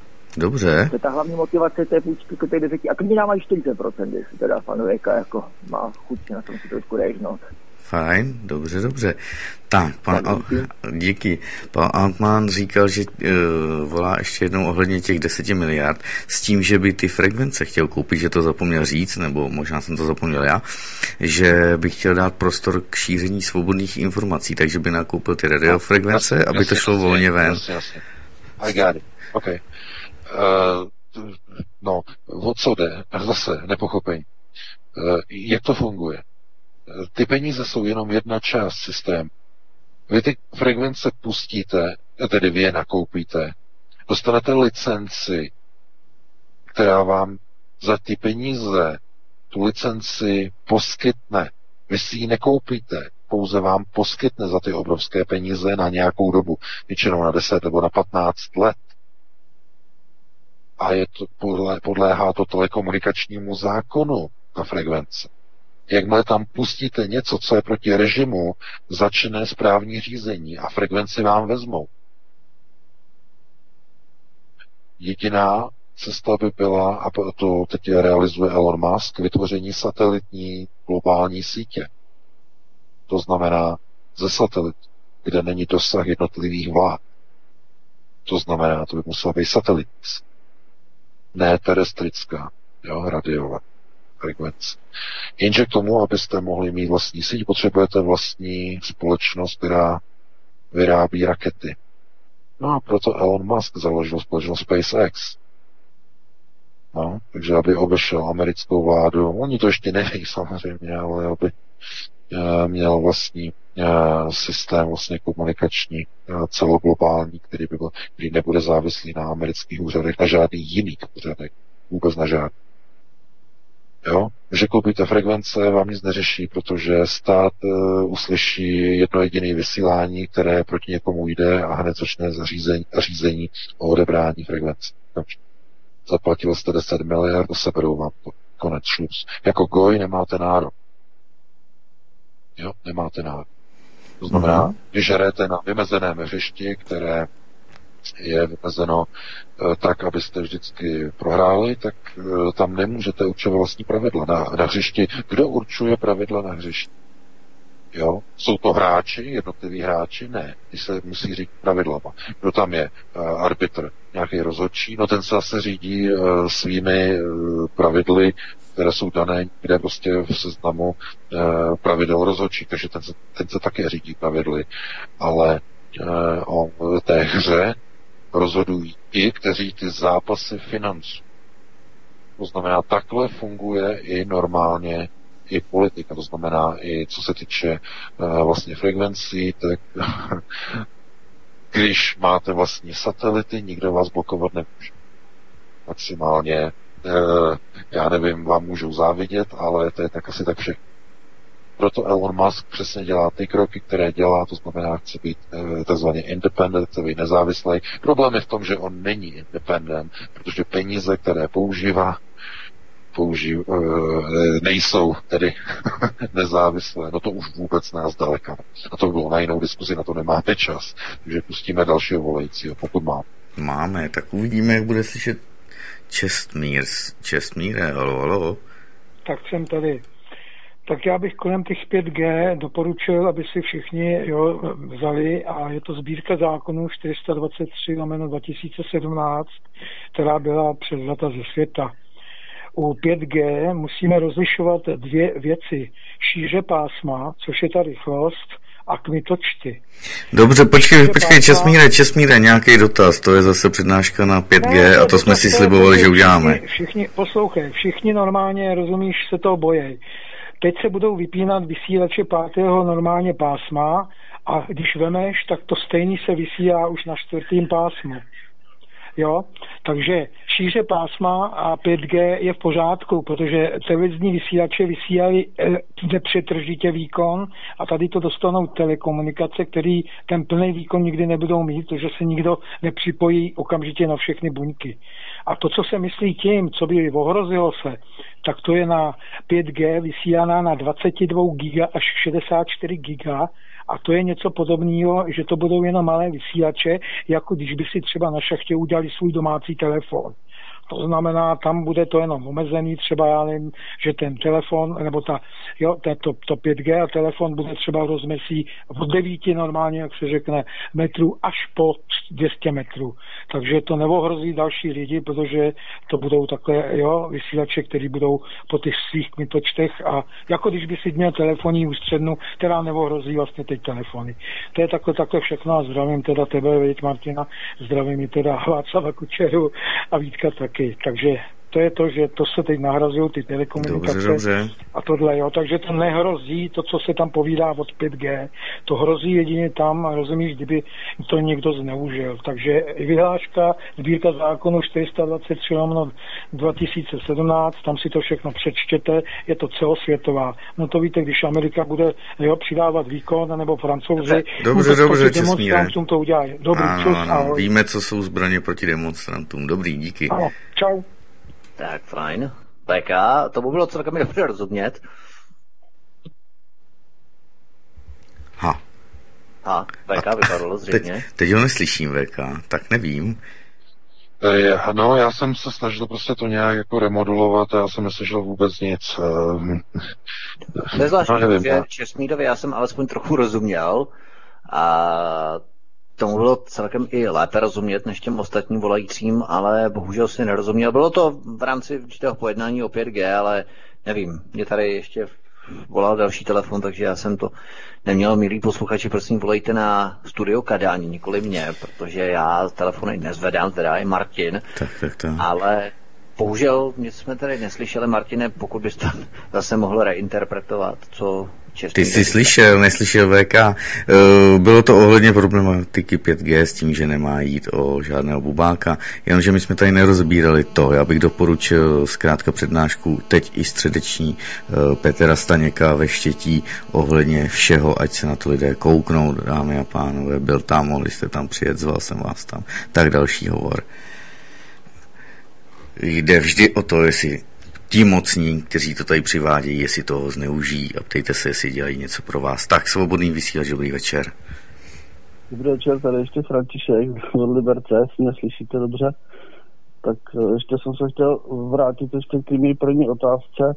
Já jsem se tam ptal, že jsem volil toho Miroslava Sládka, ale on mm-hmm. nějak zmizel ze světa. Asi víte o něm něco někdo, nevím.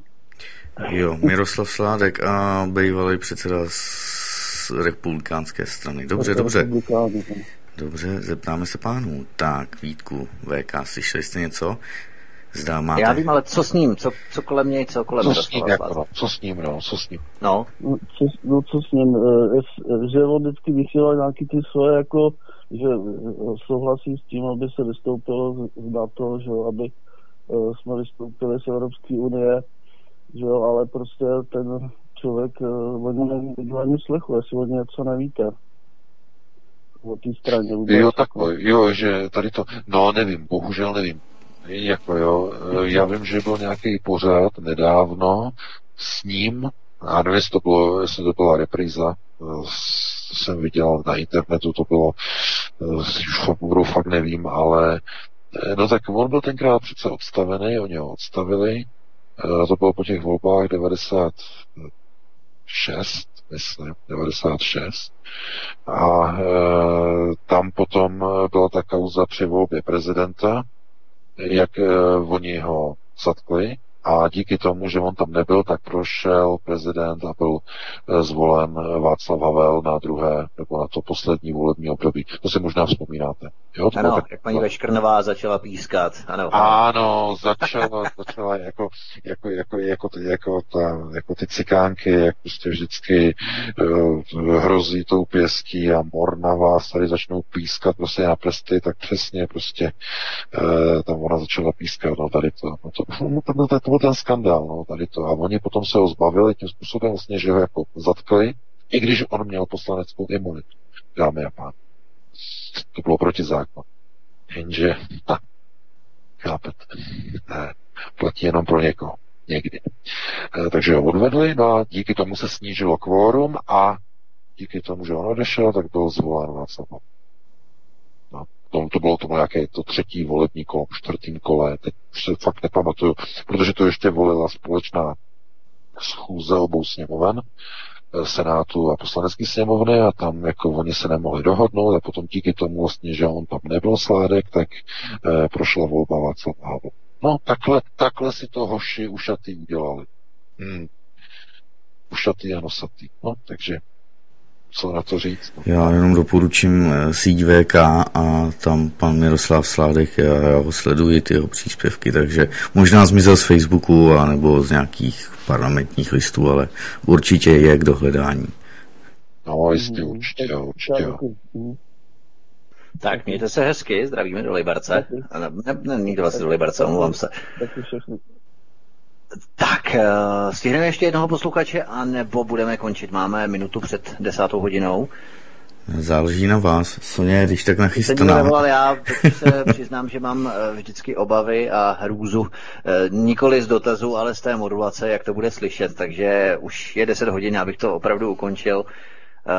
Přijměte no. prosím všichni omluvu, my jsme opravdu tady měli stížené podmínky v rámci přemodulovanosti, distorze, zkreslení zvuku. Příště už to snad bude lepší z naší strany. Doufejme, že do rádia to bylo aspoň slyšet dobře. Prý ano, co víme od kolegů. Ale už bychom tady končili, tak eh, já se rozloučím. Martine, moc děkuju za vysílání VK, a tobě za informace, za pořad, vám, milí posluchači, za to, že nás sdílíte, že se o nás zmiňujete vašim přátelům a že nás také uh, sdílíte i na sociálních sítích nebo e-maily. No a budeme se těšit příští pátek o 19 hodin, po 19. hodině na další porce informací a událostí, které se odehrají koncem tohoto a příští, celý příští týden do pátku. Takže mějte se hezky a VK, vracím ti ještě slovo nakonec. Já se k tomu přání připojím, krásnou dobrou noc vám přeji, nebo jestli ještě nejdete spát, tak uh, až potom uh, uslyšíme se zase v pátek, příští týden. No, doufejme, že zase tak nějak dříve po 19. hodině, no a opět probereme aktuální témata. Budu se na vás těšit a do té doby, uh, jak říkám, krásnou dobrou noc. Tak, tak, tak, dámy a pánové, loučíme se, mějte se krásně, Sonja už je nachystaná, takže další pořad, já teď ani nevím zlevy jaký, takže to zkusím dohledat, loučíme se, mějte se krásně naslyšenou a samozřejmě případně někdy naviděnou. Vážení přátelé, milí posluchači, tato relace vznikla díky vaší pomoci, díky vašim dobrovolným příspěvkům. Děkujeme. Toto je jediný způsob, jak zůstat svobodným vysílačem CS.